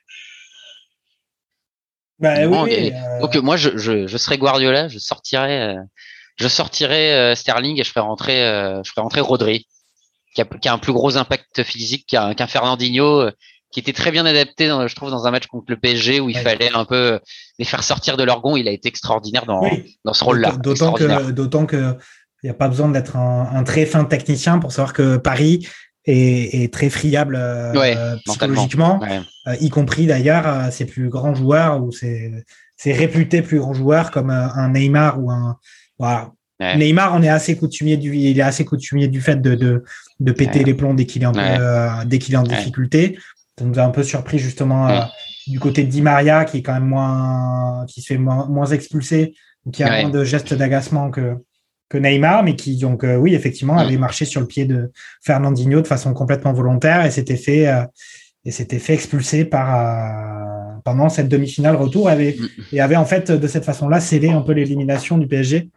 Ouais. Il avait franchement pas été à l'aise contre cette équipe de City finalement, qui avait perdu 2-1 au match aller et perdu 2-0 au retour. En plus, concernant Neymar, ce qui est une petite parenthèse là, tant que c'est la mi-temps, c'est qu'il pète des plombs en Ligue des Champions, mais aussi en Ligue 1. Cette année, il y avait eu contre Lille, il s'était fait exclure. Enfin, c'est vraiment facile de le faire sortir de son match, quoi. C'est assez. C'est vrai qu'on a ce sentiment. Après, ça reste un joueur extraordinaire, mais c'est vrai que pour le niveau de joueur qu'il est censé être, ou dont il a montré qu'il avait l'étoffe, c'est un peu étonnant de le voir dans les très gros matchs. Dès que les choses vont pas dans son sens, être en dessous de son niveau. Et là, le jour où il aura à garder cette constance là. Et ça sera génial. Après, est-ce que tu y crois à cette constance? Moi, je suis assez sévère avec lui, mais j'ai envie d'espérer. Mais moi, c'est clairement. On a commencé le match en parlant du fait que on pouvait être entre guillemets un gros connard et un excellent joueur. Et en tout cas, je suis assez persuadé que c'est un très très gros connard, mais que par moment, il est un très très grand joueur. Donc voilà, mais par contre, c'est pas mon pote, mais je m'en fous un peu.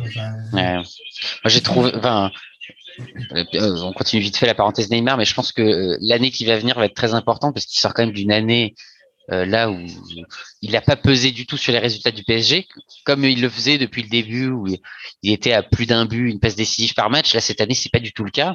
Ça n'a pas été le cas.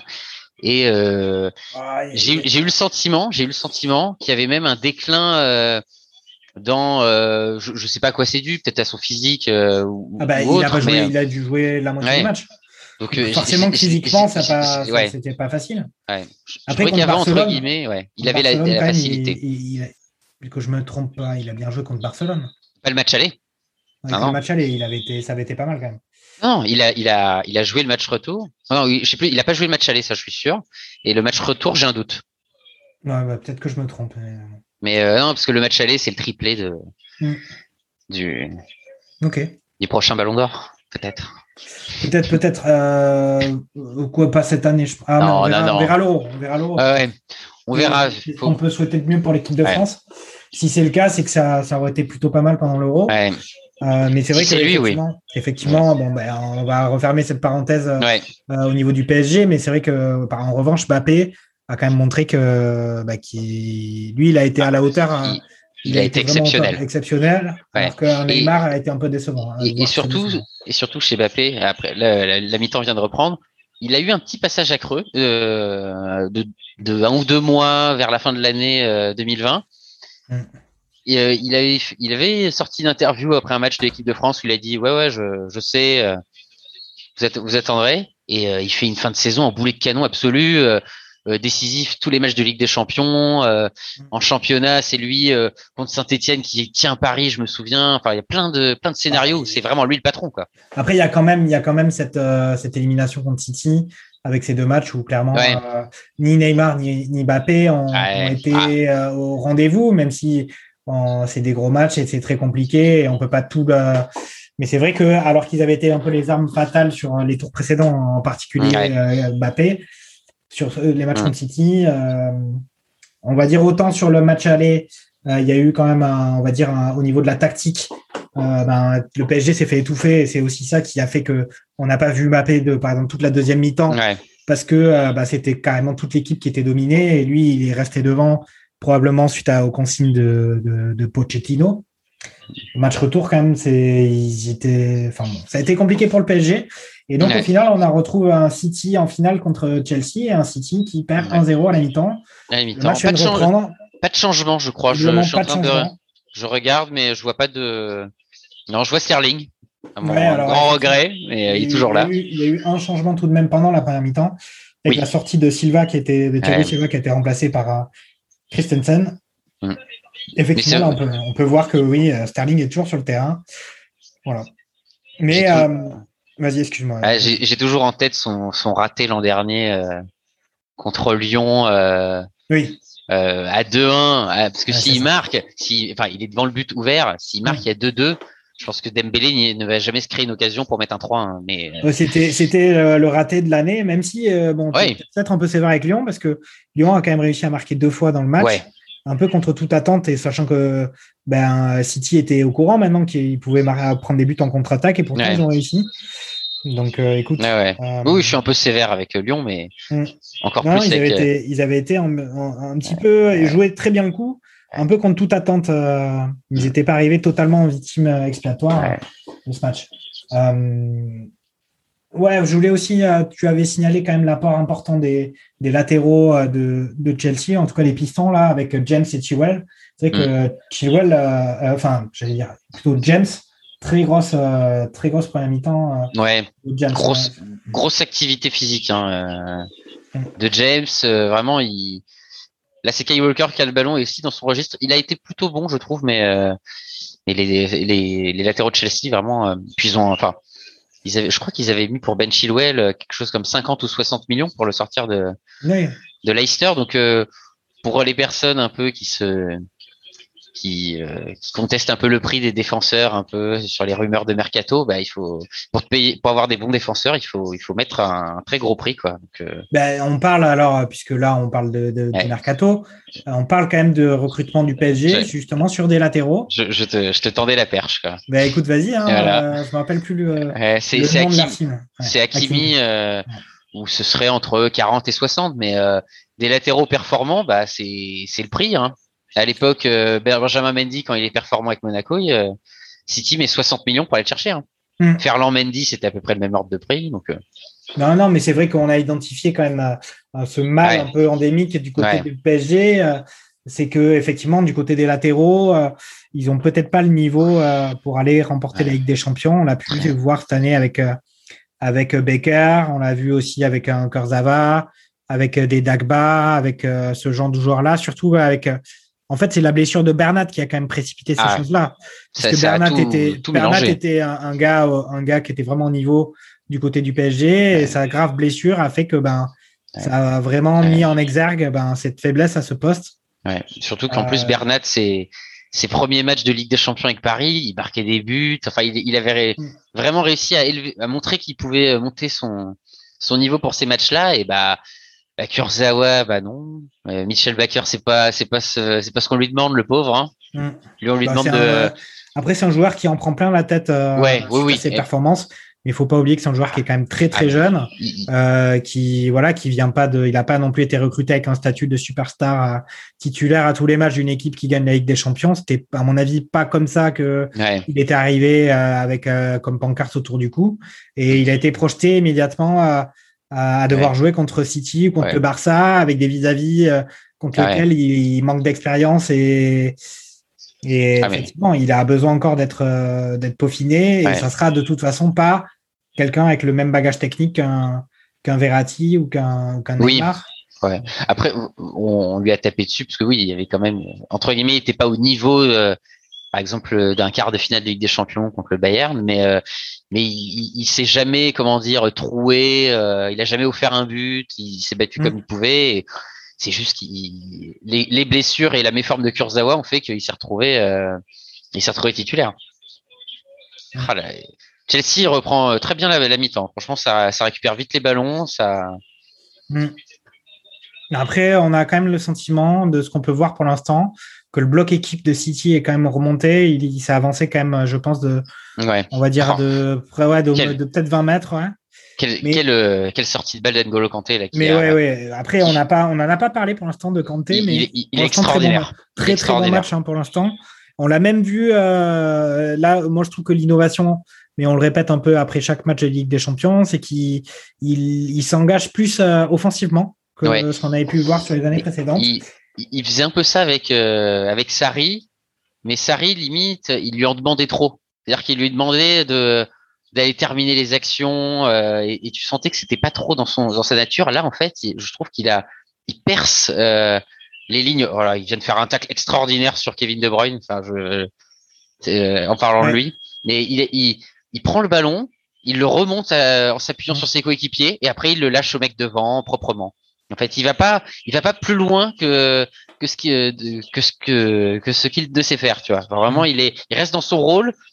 Et au maximum, franchement, il est impressionnant. Après, est-ce qu'on ne peut pas avoir le sentiment quand même sur ce match et de ce qu'on a pu voir pour l'instant de City, qu'il y a quand même un côté un peu physique, un petit côté saurage du côté de City.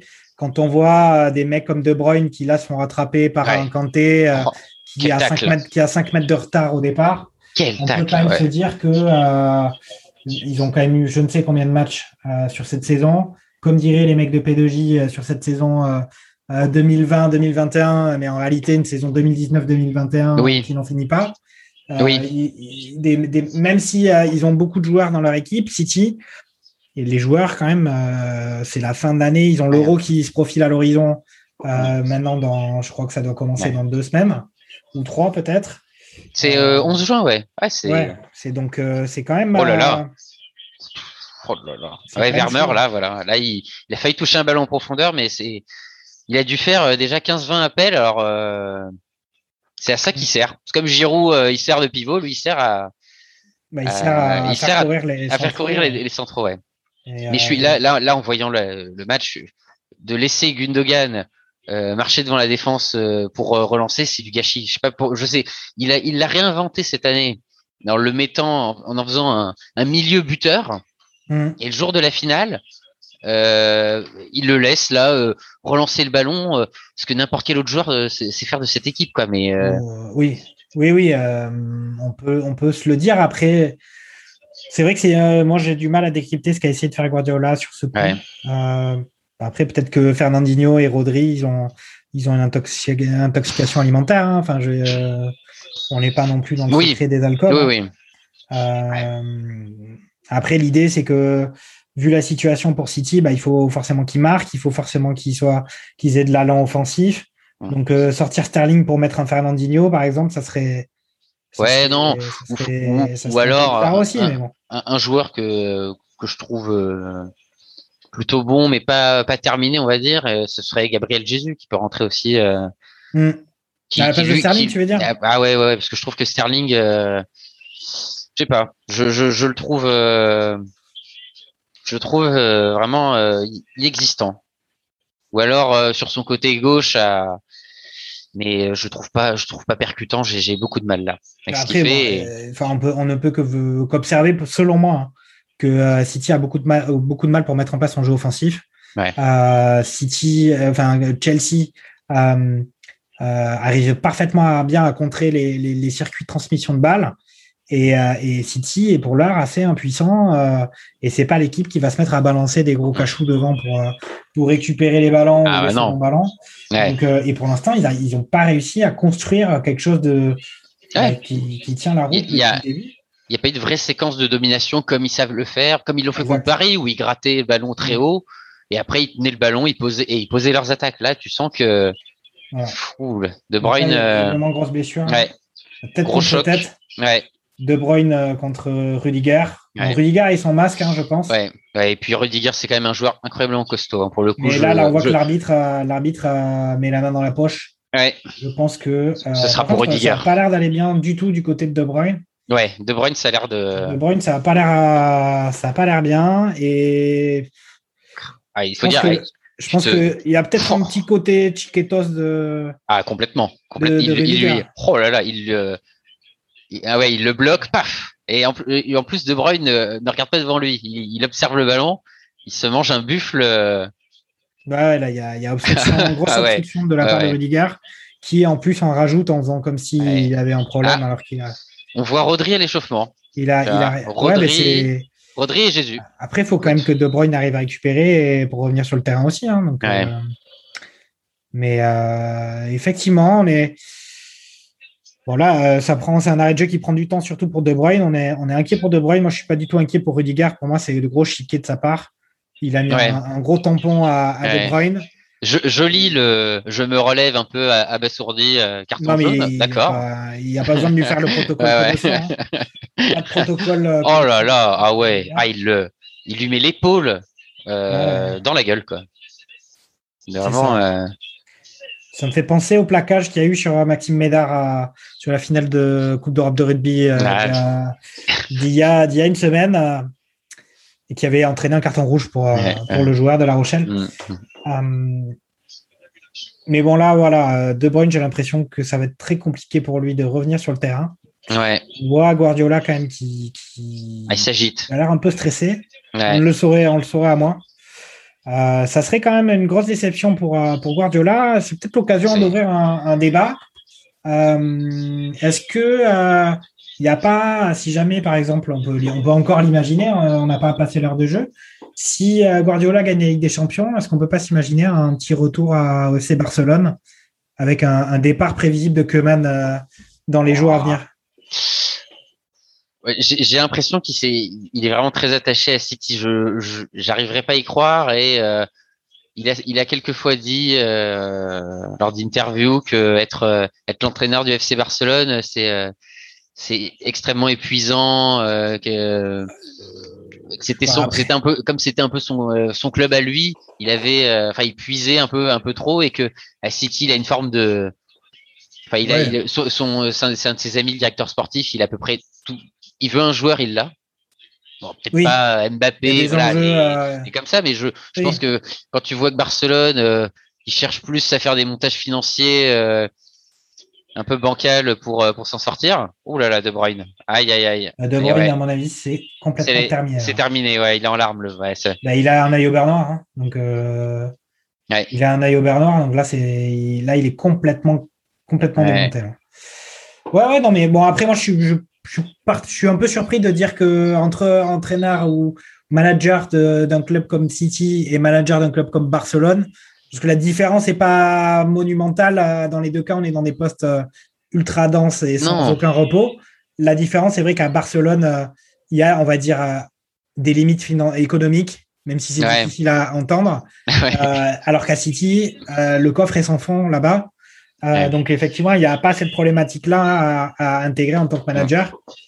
Après, c'est vrai que là, si jamais City arrive à égaliser et à l'emporter, Guardiola aura tout gagné du côté de City. Ça fait quand même maintenant, je pense, 5 ans qu'il y est.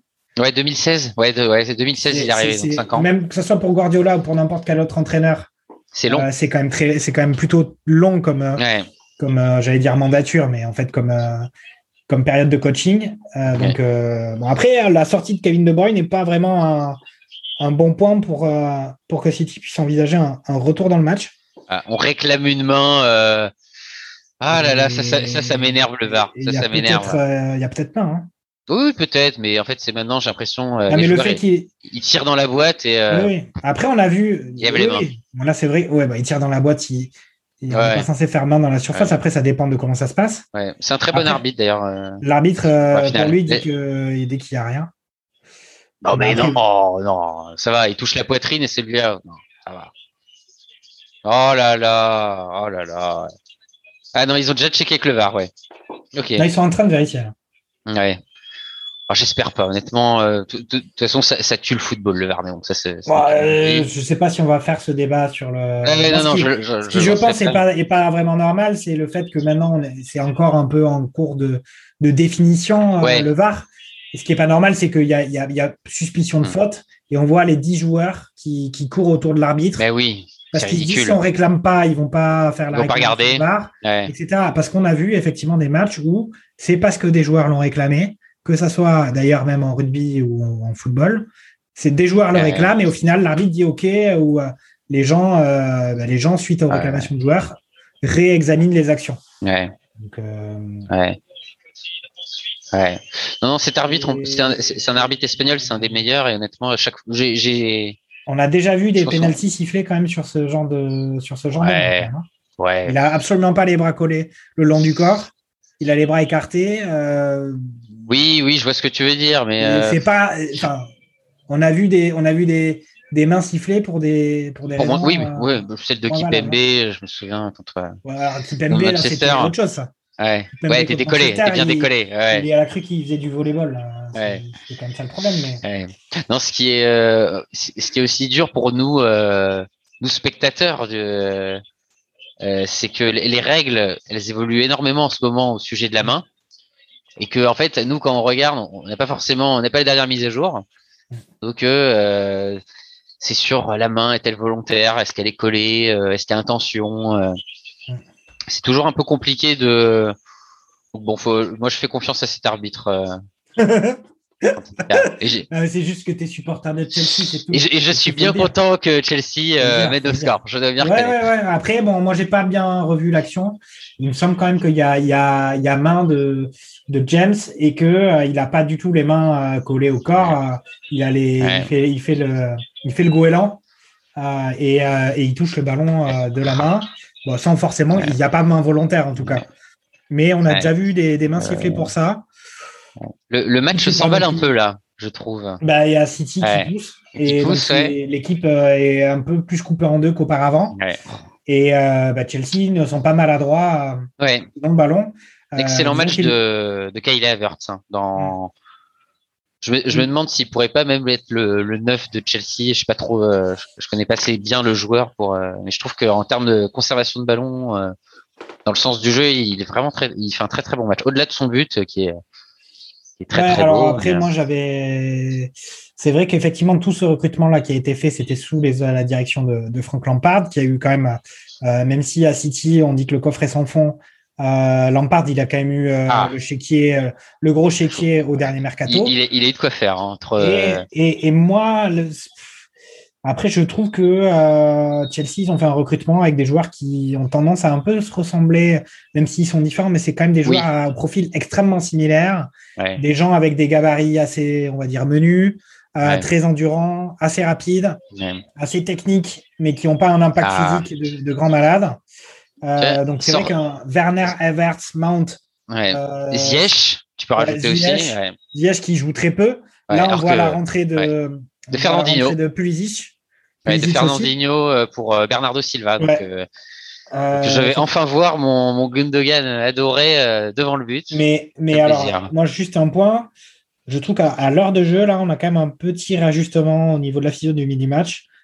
J'ai l'impression que City arrive à nettement mieux mettre le pied sur la balle. C'est étrange, mais c'est depuis la sortie de De Bruyne. Et alors, je dirais que on est à l'heure de jeu et c'est pas impossible aussi qu'il y ait un petit coup de moins bien physique du côté de Chelsea. Tout à fait, tu l'avais annoncé. Ils ont mis beaucoup d'engagement après la mi-temps. C'est difficile de tenir cet impact-là tout le match. Après, voilà, De Bruyne. City, on sait quand même qu'ils ont un effectif très, très important. Un peu comme City, comme Chelsea, d'une même façon. De Bruyne, il est exceptionnel. Pour autant, on sait qu'ils ont d'autres arguments aussi. Et on va voir. Mais là, je pense que Chelsea vont commencer à être un peu carbo. On va voir ce que peut faire City. Et là, je crois qu'on a le retour de Jérôme. Oh là là, Kai Havertz qui me régale. Encore une faute d'entrée là, je crois, de Fernandinho.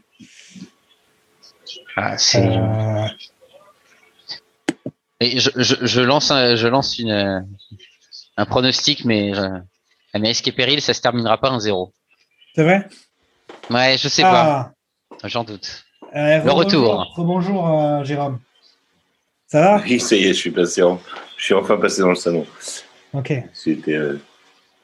J'espère que la connexion sera meilleure. Mais écoute, ça a l'air de bien fonctionner.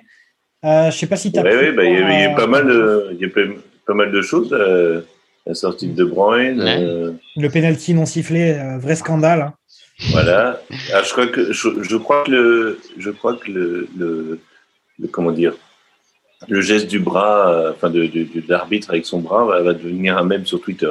J'ai pas bien compris ce qu'il essayait de dire, parce qu'on dirait qu'il n'a pas touché de la main, mais il a touché du bras. Alors, je vais te le faire en direct. C'est là, la poitrine, et après, il fait en fait, il monte le bras, mais voilà. On n'est pas loin d'une quenelle. C'est ça, fais gaffe. Voilà, si on fait les captures d'écran, là, méfie pas. C'est exactement ça. Non, mais ce qu'il veut dire, c'est que le ballon, il a rebondi sur. Il a fait pectoral, bras. Ouais. Ok, j'avais pas vu. Ouais. Pectoral, bras, et ça ne compte pas, ça ne compte pas. Ça ne compte pas. Voilà. Ok. Mais Kanté vient de regratter un ballon. Bien sûr de lui, alors que. Ok. Mais bon, c'est vrai qu'il y a eu. Il y a une dame de Chelsea qui a montré son pectoral. Oh là là, De Bruyne, l'œil. Oh là là. Oui, c'est terrible. C'était un gros, très très bonne intervention de Rudiger là, qui a quand même bien. Ça me rappelle quand Sergio Ramos avait cassé le bras de Mohamed Salah en finale de la. Il lui avait une petite prise de judo. Bah là, on est mais c'était bien. Bien fait de la part de Rudiger. C'est des gestes techniques pour des défenseurs comme ça. Voilà. Grosse pression. Sur le chat, sur le WhatsApp, quelqu'un qui a dit que c'était la même que Cannavaro sur Henry en finale en 2006. Ouais, mais d'ailleurs, c'est Kevin De Bruyne qui notre collègue de Radio Merguez, effectivement. Et qu'est-ce que je voulais dire aussi effectivement, oui. Après, voilà, c'est une intervention très très sévère de Rudiger. Il s'en sort au final plutôt pas mal avec ce très bien. Parce qu'il joue absolument pas la balle et il met un gros. Je trouve que Chelsea s'en sort plus que très bien. Oh là là. Arbitral. Ça commence à pousser là, côté City. Grosse occasion là. Foden, un ballon devant les buts un centre venu de la droite dans les 5 mètres de Chelsea et Mendy avait l'air le ballon juste se passait devant Mendy. Oh là là, non. Donc là, on est effectivement. Impressionnant, Kai Walker, là, son retour. Parce que ça partait en 1 contre 1. Ça devient plus. Ça s'agite le match. Hein, ouais. Il y a une domination qui est en train de s'installer de façon assez importante. Ouais. Ils vont, à mon avis, débuter une sorte de siège du but de Chelsea. Mais pour autant, en contre-attaque, Chelsea est toujours dangereux. Ah. Là, il y a un blessé côté de Chelsea. Ouais. Azpilicueta qui se tient le genou. Très grosse blessure. Ouais, les genoux. J'ai pas vu, mais là, visiblement, il malheureusement. Non, mais il s'est tourné le genou. Mais il s'est fait tout seul. Hein. Ah ouais. Voyons. Il n'y a pas eu de faute. L'arbitre a dit aux joueurs de se relever et après il a réfléchi. Oh là là, ouais. En plus, c'est plutôt un joueur solide. On dirait un choc. Hein. C'est pas le genre à. Il n'y a pas de faute. Hein. Non, on dirait un choc. Non. Genou. C'est plus un choc, à mon avis, qu'une rupture. C'est pas une faute. Moi, je croyais à un truc très grave, mais. Je pense que le match là va commencer à s'ouvrir un peu là. Voilà, exactement. C'est même plus s'ouvrir quoi. Ça va, je pense que ça va. Ouais, mais alors moi j'ai l'impression que City va essayer de mettre sa pression, essayer de faire le siège du but. Et pour l'instant, Chelsea arrive un peu à casser ces tentatives là, puisque on a vu les fautes de Rudiger, on voit ces arrêts de jeu là. Ça fait déjà 10 minutes qu'on se disait que City pouvait installer sa grosse domination, sa main mise sur le ballon. Et il y a eu des petits arrêts de jeu qui ont fait que ça a été contrecarré, pour moi. Mais là, on voit que Jérôme a de nouveau un problème de cible. Ah bah oui, tout à fait. Ou alors, il fait le bim, je ne sais pas. Mais en tout cas, oui, voilà. Donc là, il reste 20 minutes de jeu. On est à 70e. City qui a l'air dans les pieds et qui va, à mon avis, pousser. Ouais. On va voir si Chelsea va pouvoir tenir quand ça se passe. Qu'on a Christophe Dugarry qui vient de m'indiquer qu'il allait bientôt arriver. Il arrive pour la remise du trophée. Ouais. Pour peut-être les tirs au but si City. Là, moi, je trouve quand même qu'on est plus proche d'une égalisation. Oui. Ah, que d'un 2-0 pour Chelsea. Surtout que ça va vraiment dépendre de la capacité des deux attaquants, Kai Havertz et Pulisic en tête, à faire mal à City très très vite, parce que sinon ça va être un siège de 20 minutes quoi. Donc 20 minutes contre City, c'est très long quoi. Donc, Là on voit que Azpilicueta a récupéré son poste. Hein. Ouais. Il est revenu, c'était un gros choc sur le genou, mais sinon il a repris sa place. Quand on commence à voir, je trouve Riyad Mahrez se placer en entrée de surface et combiner pour aller centrer, c'est le genre d'action typique du City dominateur quoi. Et on va voir ce qu'est capable de faire Chelsea dans cette configuration là, parce que contre le Real, jamais le Real a été capable de poser son empreinte de la même façon que City sur le match. Ouais. Ou très gentiment, dire, c'était Kroos et Modric qui faisaient tourner et il se passait rien, entre guillemets. Avec un rythme un peu. Ils ont l'air plus libérés depuis que. C'est étonnant, hein. Depuis qu'il n'y a plus de Bruyne, quoi. Mais pour moi, ça va. Ça coïncide aussi à quand même, à mon avis, c'est contre de. Oh là là, N'Golo, incroyable. Ouf. Oh là là. Et il va sortir parfaitement le ballon, voilà. Non mais voilà, c'est extraordinaire, c'est extraordinaire. Est-ce que Kai Havertz va mettre le doublé ? Est-ce qu'il va la remettre ? Est-ce qu'il va la... Incroyable ! Non, là. Et tu peux y aller, hein. Vas-y, raconte. Hein, Kai Havertz qui a remonté le ballon jusqu'à l'entrée de la surface. Il arrive à décaler Pulisic, qui croise un peu trop sa frappe et... Oh là, je sais pas si Ederson la touche, je suis pas sûr. Et quel travail de Kanté pour sortir le ballon. C'est extraordinaire. Non, il touche pas. Ouais, extraordinaire. Il sort le ballon, ils arrivent à faire ce jeu à 3 avec Havertz et Pulisic. Ah, mais je crois que Pulisic, il, sans faire exprès, avec son pied d'appui, tape la balle. Ouais. Ça la pousse de quelques centimètres et ça l'empêche de cadrer derrière. Mais effectivement, voilà. Lui qui nous a mis un but exceptionnel en demi-finale aller, là où il avait humilié Courtois. Ouais. Et là, malheureusement, moins de réussite, quoi. Et donc, domination, on s'oriente vers la grosse domination de City et Chelsea arrive en contre-attaque à planter les bandes derrière. Si Chelsea devait marquer le deuxième, ça serait un contre un peu, plus de défense et ça partirait un peu en cacahuète. Mais City, là, vraiment, tient vraiment bien. Ça ressemble. toute proportion gardée, ce que faisait Lyon en fin de match contre City l'an dernier, quoi. C'est-à-dire qu'ils subissaient, ils attendaient de sortir.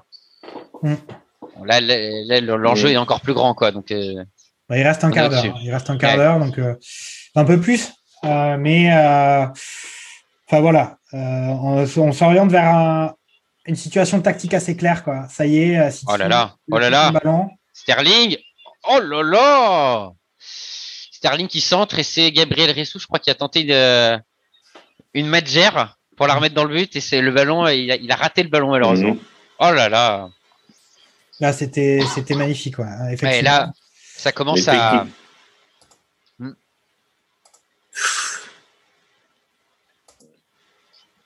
Et techniquement, City est au-dessus, hein, mais j'ai l'impression que l'envie est du côté de Chelsea, pardon.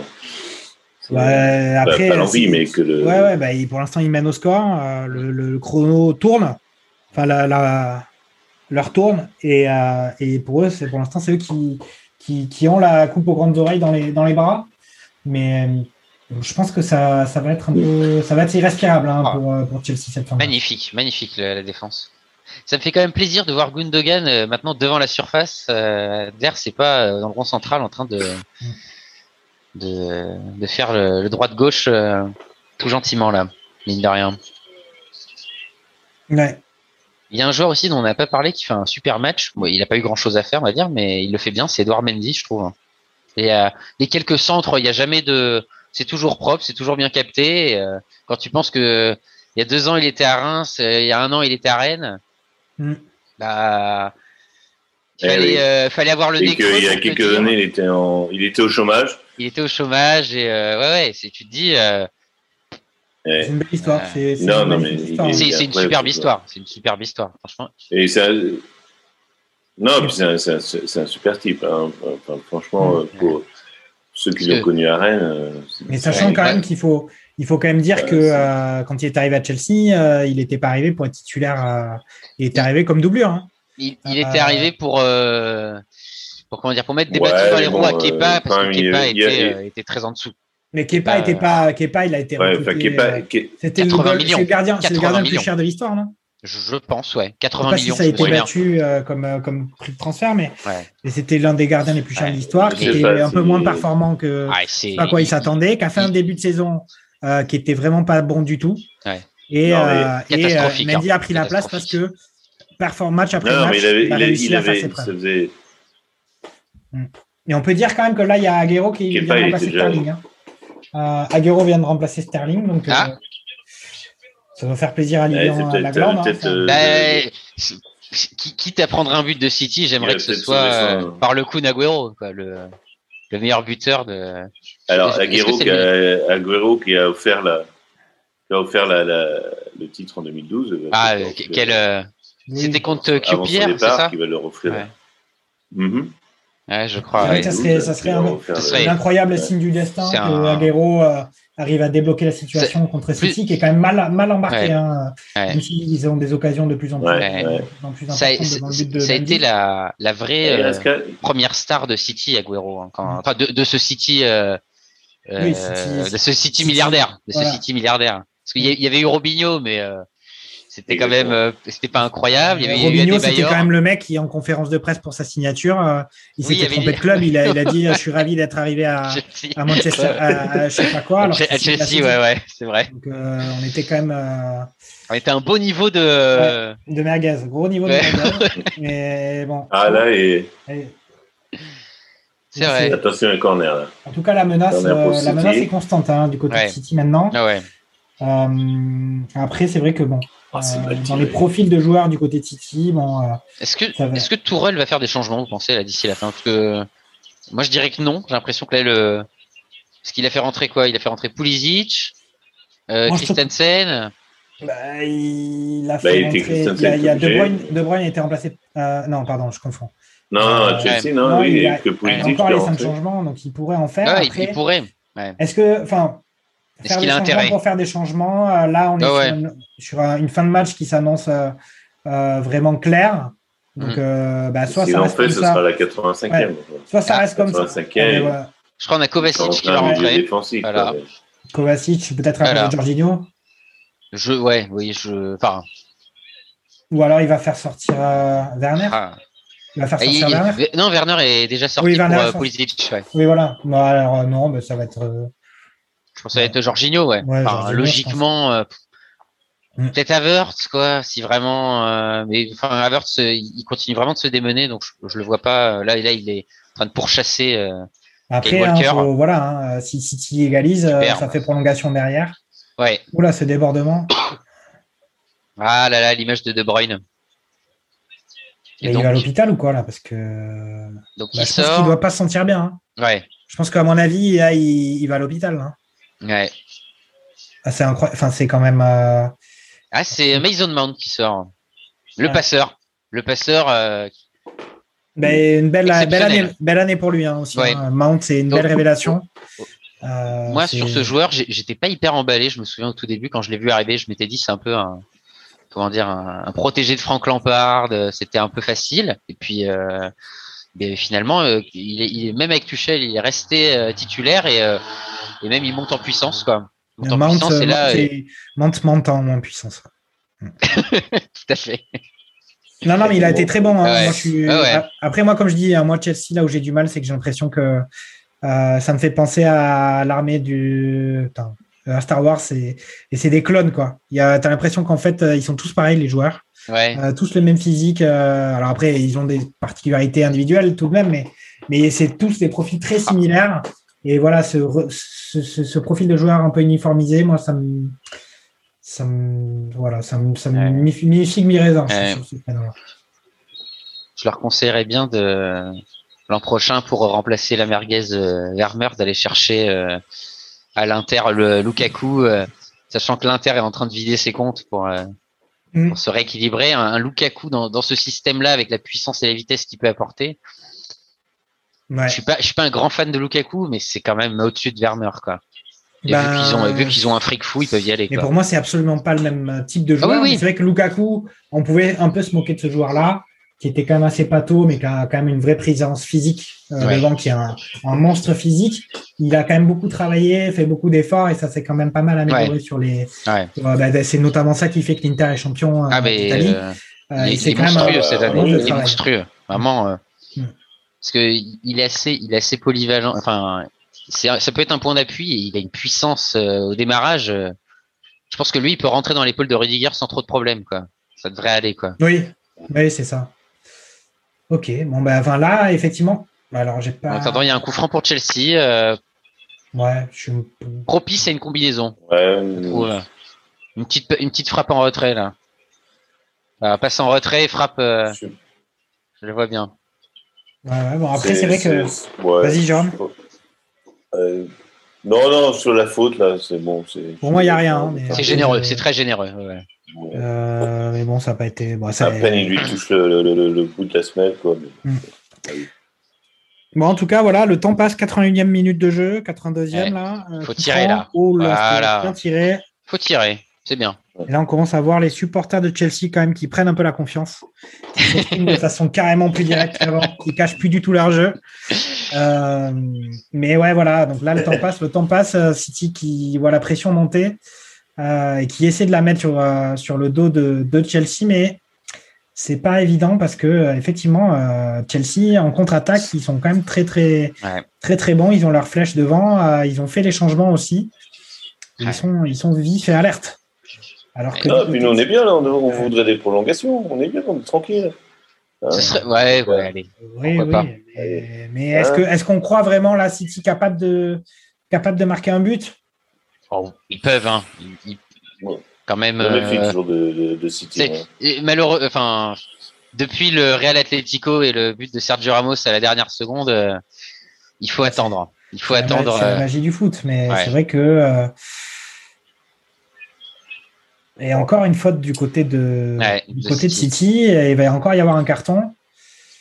Après, voilà, on a l'impression, on a le sentiment.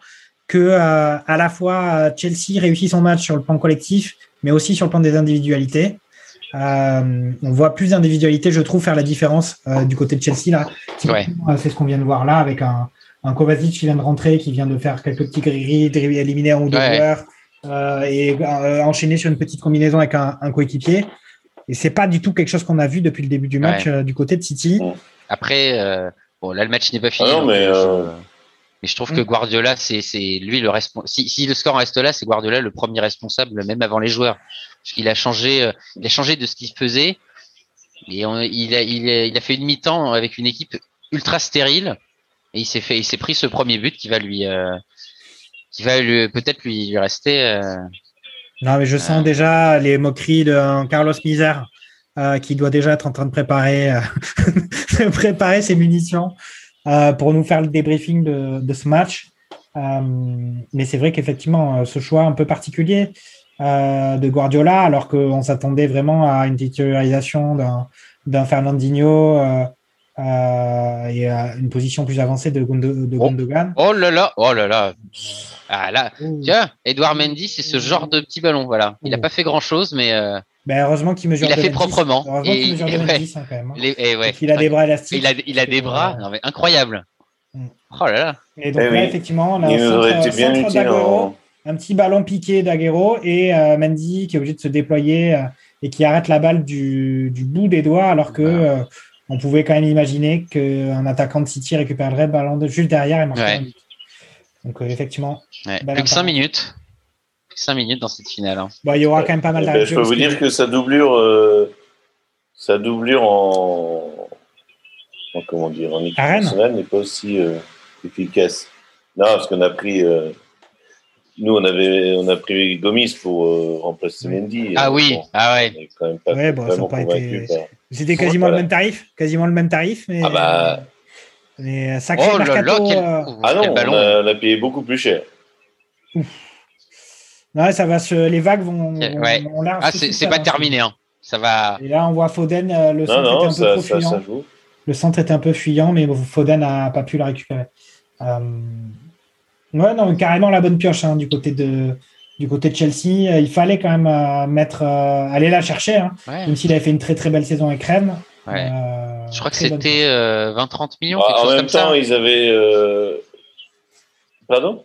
C'était 20-30 millions, je crois, de Mendy de Rennes à Chelsea, je crois. Ouais, 30 millions. Je crois. 35. Ouais, 35 même, ouais. 30 millions. Ouais. 30 et ouais. Et 30, ouais. Oui, et Gomis, c'était ouais. C'est énorme. Et puis c'est une très belle histoire. Et Gomis 15 millions, mais Gomis 15 millions. Là, c'est pas fini. Là, c'est pas fini. Ouais, ça pousse là. Aguero. 6 mètres. On s'est réclamé un corner, mais je crois que ce sera finalement à 6 mètres.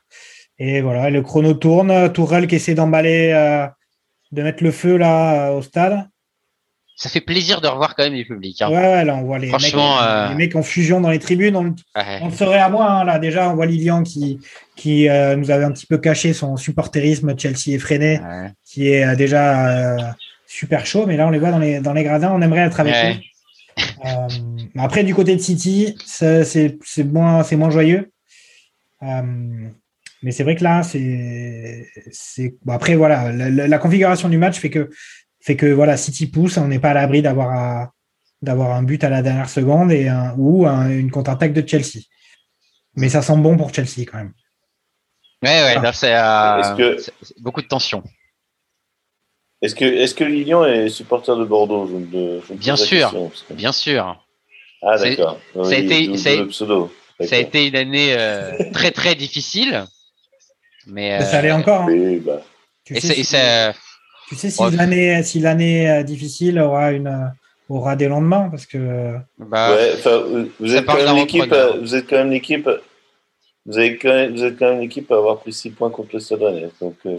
Merci d'ailleurs, le match il y a 3 semaines. Heureusement, il les fallait ces points-là. Bah, merci Monsieur Gauthier surtout. Voilà, c'est pas merci au Samuel, c'est merci à Monsieur Gauthier. Voilà. Alors qu'attention là à tout le monde, Christophe Dugarry vient d'arriver. Il y a un joueur au sol. Il se réveille de sa sieste, hein, visiblement. Salut les amis. Écoutez, je viens pour. Ah bah tiens Christophe. Et je viens pour le Money Time. Hein. Ouais, c'est ça. Le super sub. Ah, on l'entend un petit peu mais il ne peut pas faire trop de bruit parce qu'il y a quelqu'un qui dort à côté. ouais, exactement, vous avez tout compris. En bon canard que je suis, je fais attention à ne pas réveiller ma belle-mère. Ah, qui dort dans ton lit. Eh ben, dis donc, sacrée histoire. Décidément, Christophe. Ah, il y a des samedis soirs plutôt exceptionnels, à la fois à Porto, mais aussi du côté de Christophe. On peut dire que je me suis régalé. Bah, du côté de Bordeaux, parce qu'on peut dire que oui, ou Marseille, on ne sait pas. On ne sait pas où il est. Ah, on ne dira pas. On ne dira pas où loge M. Dubarry. Non, on dira rien. Saint-Malo. Ah là là, la faute. Oh, Saint-Malo. Ah, bah, il est en Bretagne. Bravo. Moi, je dis... Ok, bon, alors on t'explique un petit peu là où on en est. 88e de jeu. 88-50. 1-0 pour Chelsea. Et on va dire que voilà, City pousse, mais c'est pas facile pour eux. Beaucoup de fautes, ils ont eu d'énormes occasions, mais ils n'ont pas réussi à concrétiser. Et on a De Bruyne qui s'est fait démonter la tronche par Rudiger. Ouais. Et à mon avis, le cocard. Il est, à mon avis, probablement parti à l'hôpital parce qu'à mon avis, il s'est installé en tribune pour regarder la fin du match, mais à mon avis, il s'est pas senti bien, donc il a dû sortir du terrain, enfin sortir du stade. Et là, donc il va y avoir pas mal de jeux. Attention. Incroyable. Oh là là. Oh. Le ballon. Les fameux centres de City devant le but. Et là, c'est, ouais. Effectivement, là, on est sur. On a, voilà, les 6 défenseurs de Chelsea dans la surface, voire dans la boîte des 5 mètres. Ouais. Et City qui pousse. Mais maintenant, pour tirer, il faut arriver à tirer entre les jambes ou dans les lucarnes pour éviter la muraille bleue devant le but de Mendy. Ah. Voilà le topo du match. Bon, en fait, pour faire court, Christophe, on regarde un match de foot qui dure 90 minutes et voilà, il joue 11 contre 11. Mais écoutez, c'est vrai que j'ai malheureusement pas pu voir beaucoup de choses. J'ai vu une partie de la deuxième mi-temps. Donc, j'ai vu... enfin, je suis arrivé après le but de Chelsea. Mais j'ai pas vu du beau football. Hein. J'ai vu du football très tactique, très cadenassé côté Chelsea, donc je sais pas si c'est à l'image du match. Je sais pas si Manchester City a été dangereux sur le but de Mendy. Oh là là, pas beaucoup. Bon, avec Kanté, c'est plus facile, hein, franchement. Depuis 10 minutes, un quart d'heure, il y a de la tension, il y a du volume devant le but et il y a Mendy qui a notamment intercepté un centre du bout des doigts et heureusement qu'il l'a fait. Ouais. Mais c'est vrai que on va dire qu'il y a une sorte de côté un peu stérile de la part de City, alors que Chelsea, on les sent plus tranchants, plus physiquement impliqués, certes plus en contre-attaque, mais avec des mecs qui arrivent à faire la différence individuellement, alors que du côté de City, on ne sent pas de joueurs véritablement en capacité de faire la différence aussi bien que les opposants de Chelsea. Et évidemment, comme l'a dit Lilian, encore un match exceptionnel de Kanté. Ouais. Quoi. Je pense que si le score reste là, c'est l'homme du match. C'est pas Havertz, malgré son but, c'est Kanté. Il a une activité... mais même il est souvent dans les premiers au pressing et quand il faut récupérer les ballons chauds, il est extraordinaire, il est vraiment extraordinaire. Mais il y a une capacité physique aussi qui est quand même hors du commun. Là, l'action d'avant, il était dans la surface adverse et là, il se retrouve à faire son rôle de milieu. Mais il y a pas mal de chiquetos du côté de Chelsea là pour pourrir la fin de match aussi. Hein. Oui, ouais. Là, on est quand même les mecs moindre contact, ils se roulent par terre comme si c'était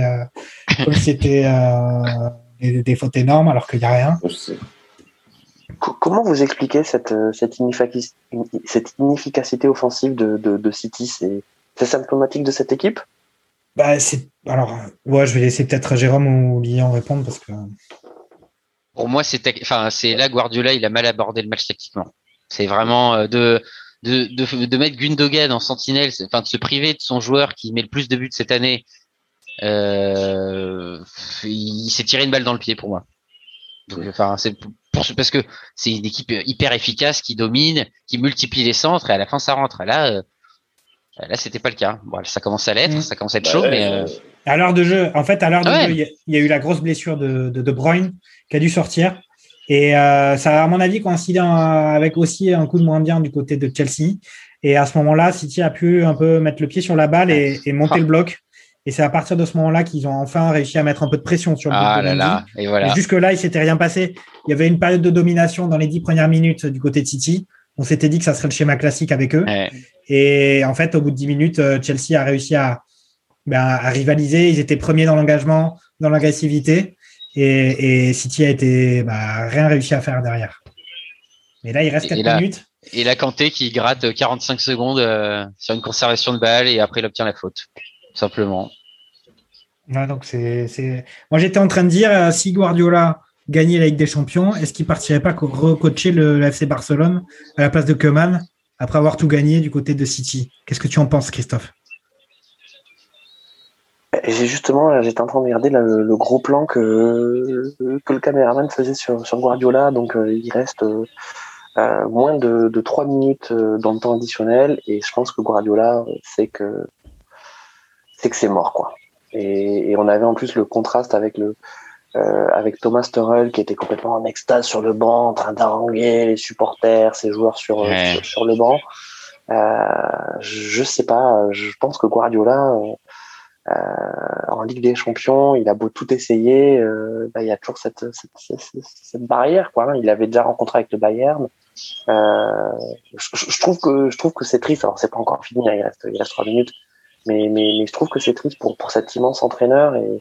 Et oui, bien sûr, il a toujours eu des effectifs assez incroyables. Vas-y. Et moi, franchement, je trouve que c'est l'année avec City où il a construit l'équipe la plus solide et la plus cohérente, sans jouer avec un numéro 9, sans jouer avec Aguero ou Gabriel Jesus, et que là, cette finale, je sais pas ce qui lui est passé par la tête pour qu'il se dise je vais tout changer, on va mettre Gundogan devant la défense et Sterling qui a pas joué de l'année parce qu'il a été inefficace au possible. Il avait joué un peu sur les derniers matchs, hein. Sur les derniers matchs, il l'avait remis titu, hein. Ouais. Mais enfin. Même par exemple ne pas voir un joueur qu'il a transformé cette année comme Cancelo, je suis un peu déçu. Moi j'avais oui, c'est vrai. Mais j'aurais bien voulu voir Cancelo. Zinchenko a fait des très très bons matchs, il avait pris la place de Cancelo. Tout à fait. Contre Paris, il avait été monstrueux, ouais, tout à fait. C'est Florenzi s'en rappelle, hein. Parce que pour moi le schéma, c'est un peu comme si à chaque fois il manquait un peu de confiance en lui, ce Guardiola, de devoir tout changer, parce que moi je crois pas que ça soit cette composition là. Elle était vraiment adaptée à un Chelsea plus qu'une autre. Hein. Ouais. Je sais pas.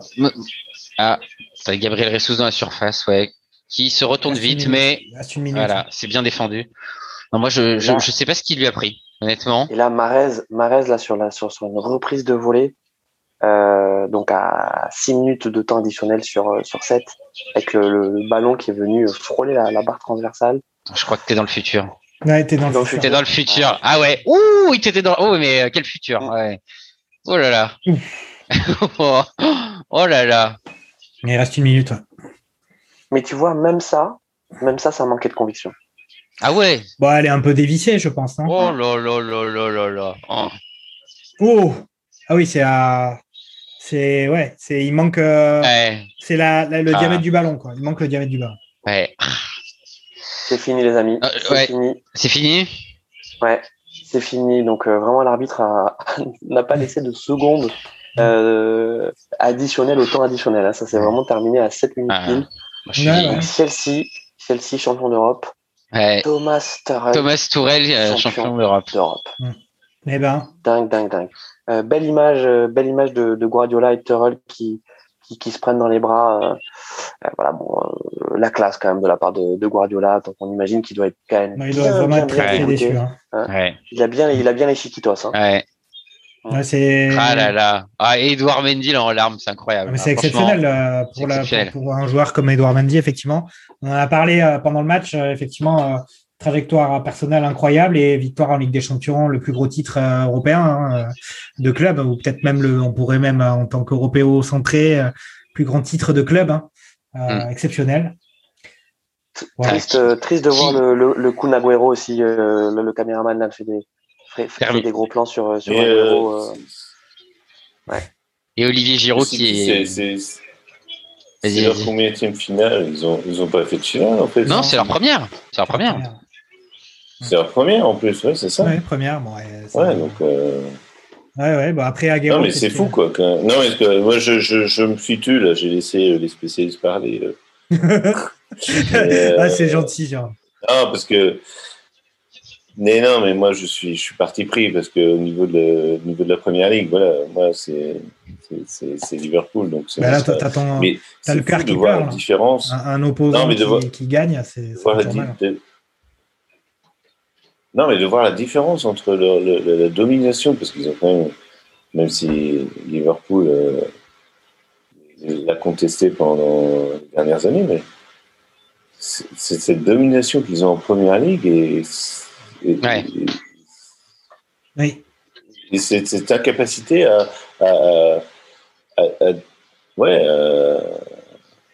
pas arriver en après, c'est fou. Après, si tu l'as dit toi-même tout à l'heure, hein, où on était en désaccord sur, je parlais du fait que il y avait des équipes nationales qui avaient, comme l'équipe de France par exemple, qui avait pas de numéro, enfin qui avait des numéros 9 qui étaient un peu à l'image de Werner, qui marquaient pas comme Giroud ou Guivarch. Il y a aussi le fait que voilà, on n'organise pas, c'est pas la même chose un championnat que des matchs à élimination directe. Et on a le sentiment effectivement que du côté de Guardiola, il y a un petit blocage sur ces matchs couperés, où il fait des petits bouleversements. Qui peut peut-être se permettre de faire en championnat parce que il y a 38 matchs, parce que il y a une régularité et en match comme ça à élimination, c'est pas la même, hein, on peut pas se permettre de rater une marche, hein, parce que si on la rate, on tombe de l'escalier. Ouais. Et ce qui est incroyable à chaque fois, c'est que tu as l'impression qu'il déstructure son équipe au dernier moment et alors que c'est vrai qu'en Première Ligue sur ces dernières années, il terrasse toutes les équipes, quoi. Bon, il y a eu, comme tu as dit, Liverpool une année, et je pense que Liverpool reviendra fort avec son public, mais et avec ses joueurs surtout, parce que c'est quand même. Oui, effectivement. Le retour de Van Dijk, on l'attend. Hein. Oui. Ah ouais. Et c'est pas Jérôme que tu vas expliquer comment ça va marcher Liverpool avec la saison prochaine. De Ibrahim Konaté en plus. Oh oui, tout à fait. Je voulais en parler. Oui, Konaté de Sochaux, enfin de Leipzig, mais qui formation Montbéliard. J'ai un copain sochalien qui m'a envoyé le message. Et après, on va peut-être plus célébrer Chelsea quand même, qui a le droit d'avoir nos louanges. Oui, on les retrouvera. Alors, je voudrais juste l'année prochaine. Vas-y, Jérôme. Je voudrais juste faire une remarque par rapport à ce que j'ai dit plus tôt, par rapport, parce que j'ai pas envie d'être mal compris et qu'on dise il dit ça, par rapport à Oasis et le fait que je les ai traités de connards, les deux frères. Alors, c'est une référence à un documentaire de Canal+ de la fin des années 90 qui a été réalisé par Grégoire Margoton, entre autres. Enfin, il y avait Grégoire Margoton et je me rappelle plus l'autre journaliste qui avait fait. C'était sur Manchester, la musique et le football. En fait, ça s'appelle Made in Manchester. Et vous pouvez retrouver ça sur Vimeo, si vous cherchez Vimeo, site de vidéo. Ouais. Et donc, ils ont fait un reportage sur le foot et la musique. Et c'est là où, en fait, le documentaire commence avec Noël Gallagher, donc un des frères. J'ai cru que tu allais dire Noël Le Graët à un moment, j'ai eu peur. Excuse-moi. Non, Noël Gallagher qui commence le reportage en traitant les supporters de United de connards, justement, parce que ils ont Simply Red, le groupe Simply Red, je ne sais pas si vous êtes jeune, et bon, voilà, c'est un groupe des années 80 qui était justement Simply Red, donc supporter de Manchester United. Et en fait, ils disaient, de toute façon, ce sont tous des connards, puisqu'ils ont, ce qui prouve qu'ils ont Simply Red qui fêtait leur titre avec eux. Voilà. Okay. Donc c'était juste, je voulais faire mais toi tu t'es jamais abandonné à dire que les supporters ou le club adverse c'était un peu des gros blaireaux. Ça t'est jamais arrivé? Non, même pas les Nantais. Respectueux. Non, jamais même dit pas ça. Les Nantais. J'ai jamais dit ça. Même pas les Nantais. Même avec des petits moments de tension, tu peux pas aller dire. Alors, de toute façon, à tous c'est que les cons par exemple. Tu dis pas ça quand t'es bordelais, non? Non. Ou alors si je l'ai dit, je l'ai pas dit fort. Les Marseillais, Oui, peut-être. Ok. Bon. Non, voilà. Écoutez. Non, mais je voulais faire un. Non, parce que. Non, mais c'est vrai qu'on recevait pas mal de messages d'auditeurs qui étaient un peu scandalisés parce que on aime bien chanter Wonderwall quand même. On aime bien chanter Wonderwall ou des chansons comme ça du groupe Oasis. Voilà, après, c'était en référence à ce reportage et que je vous invite à aller regarder et que je mettrai peut-être sur Twitter ou sur le WhatsApp en lien. C'est gratuit. Bon, très bien. C'est super intéressant. En plus, si vous aimez la musique et le foot, c'est super intéressant. On va faire un petit tour là maintenant sur ce que vous avez pensé de la finale et si vous êtes content de cette victoire de Chelsea 1-0. Donc, on va peut-être commencer par Lilian. Qu'est-ce que tu en as pensé ? Tu avais quand même marqué ta préférence dès le début du match pour les Blues et Chelsea. Ouais. Au final, alors qu'ils n'avaient pas le statut de favori, Chelsea l'emporte 1-0 contre City. Ouais, ils ont été depuis que Tuchel est arrivé, il a vraiment transformé cette équipe en machine de pressing et de course, et il est resté, je trouve, dans cette finale un peu dans la lignée de ses autres matchs.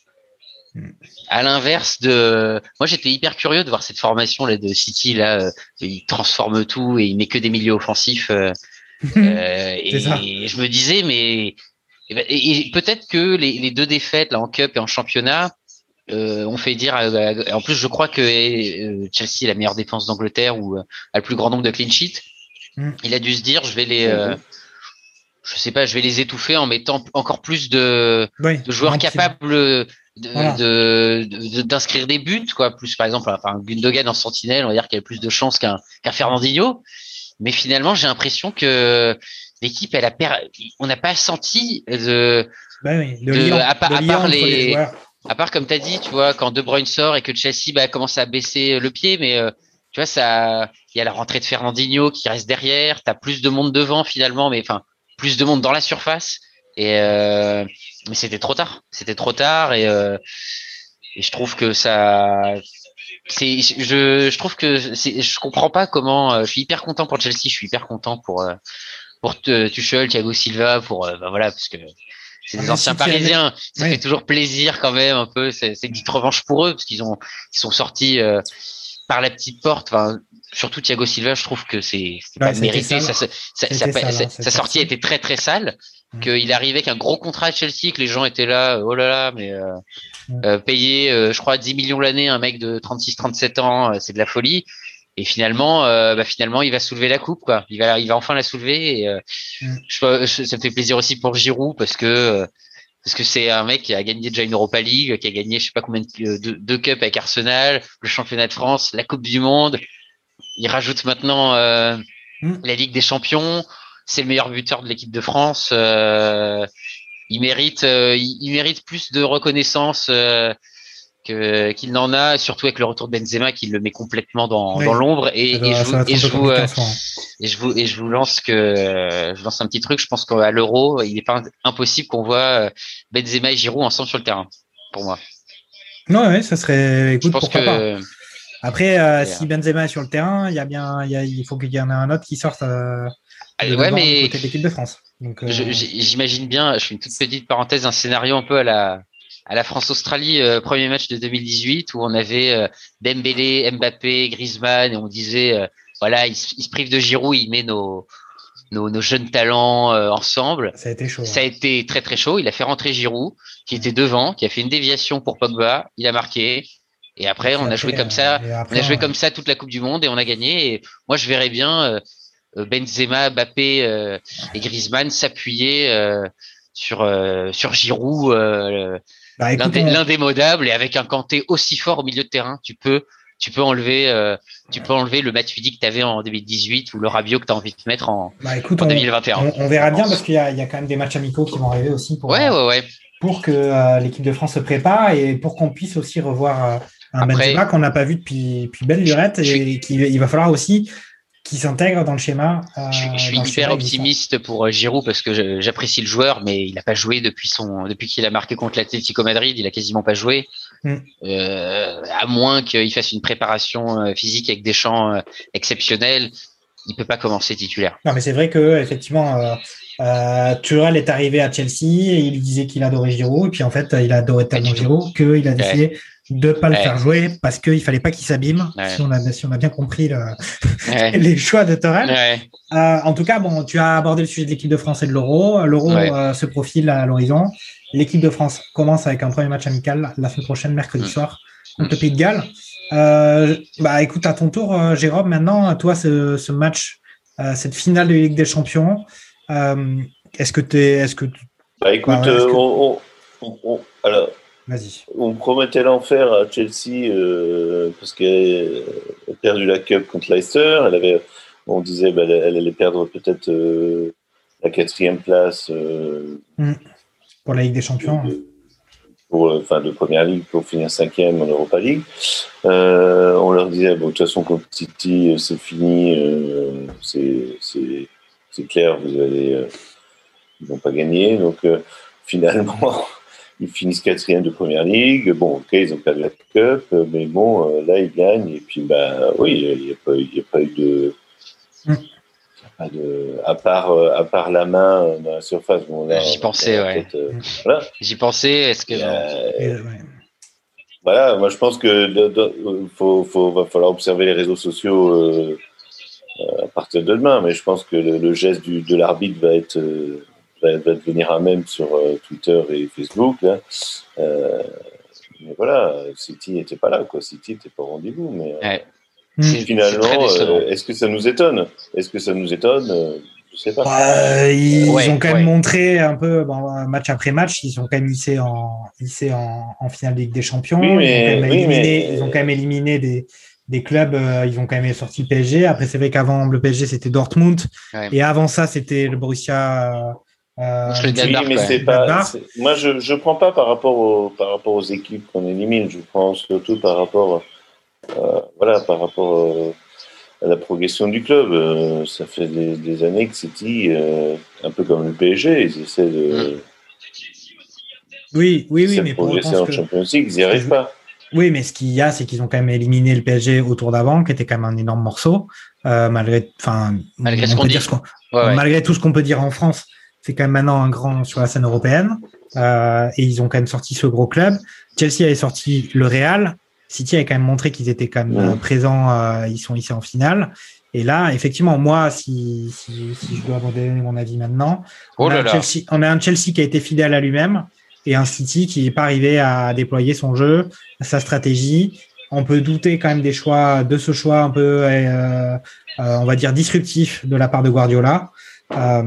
Mais c'est vrai que c'est Chelsea qui a été fidèle à lui-même et City qui a pas réussi à déployer, à utiliser ses armes qu'il avait pourtant nombreuses sur le terrain. C'est ce que j'allais dire en allant chercher sa médaille, on est passé pas loin de la chute. Il a failli rater une marche. Bon. Ouais. Ok.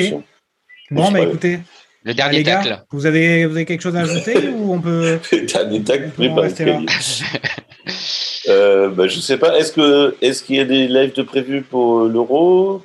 Alors, on est en train de mettre au point l'organisation avec Christophe. Effectivement, on fera pas mal d'opérations sur l'Euro. On n'a pas encore bien décidé de comment on allait faire. En tout cas, pour sûr, il y aura des lives. À minima pour les matchs, je pense, de l'équipe de France. Enfin, on verra comment on s'organise.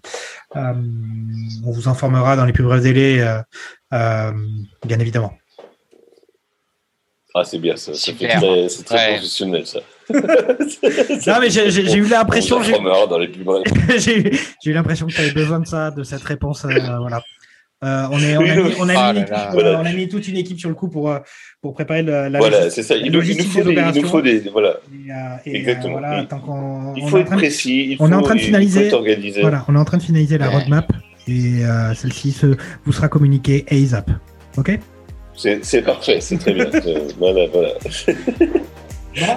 tout cas, ça me fait bien plaisir de commenter avec vous. C'était super et je pense que N'Golo Kanté sera le prochain Ballon d'Or. S'il fait un bel euro. Moi je suis content. Alors je peux dire, je suis quand même content pour Edouard Mendy. Je suis hyper heureux pour Edouard Mendy. Voilà. Quand même. Okay. Franchement, parce que c'est un joueur que j'adore. Et... Voilà. Bravo les Blues. Bravo Tourelle. Et puis Guardiola. Bravo Silva. À l'année prochaine Guardiola. Allez, salut les gars. Salut. À plus.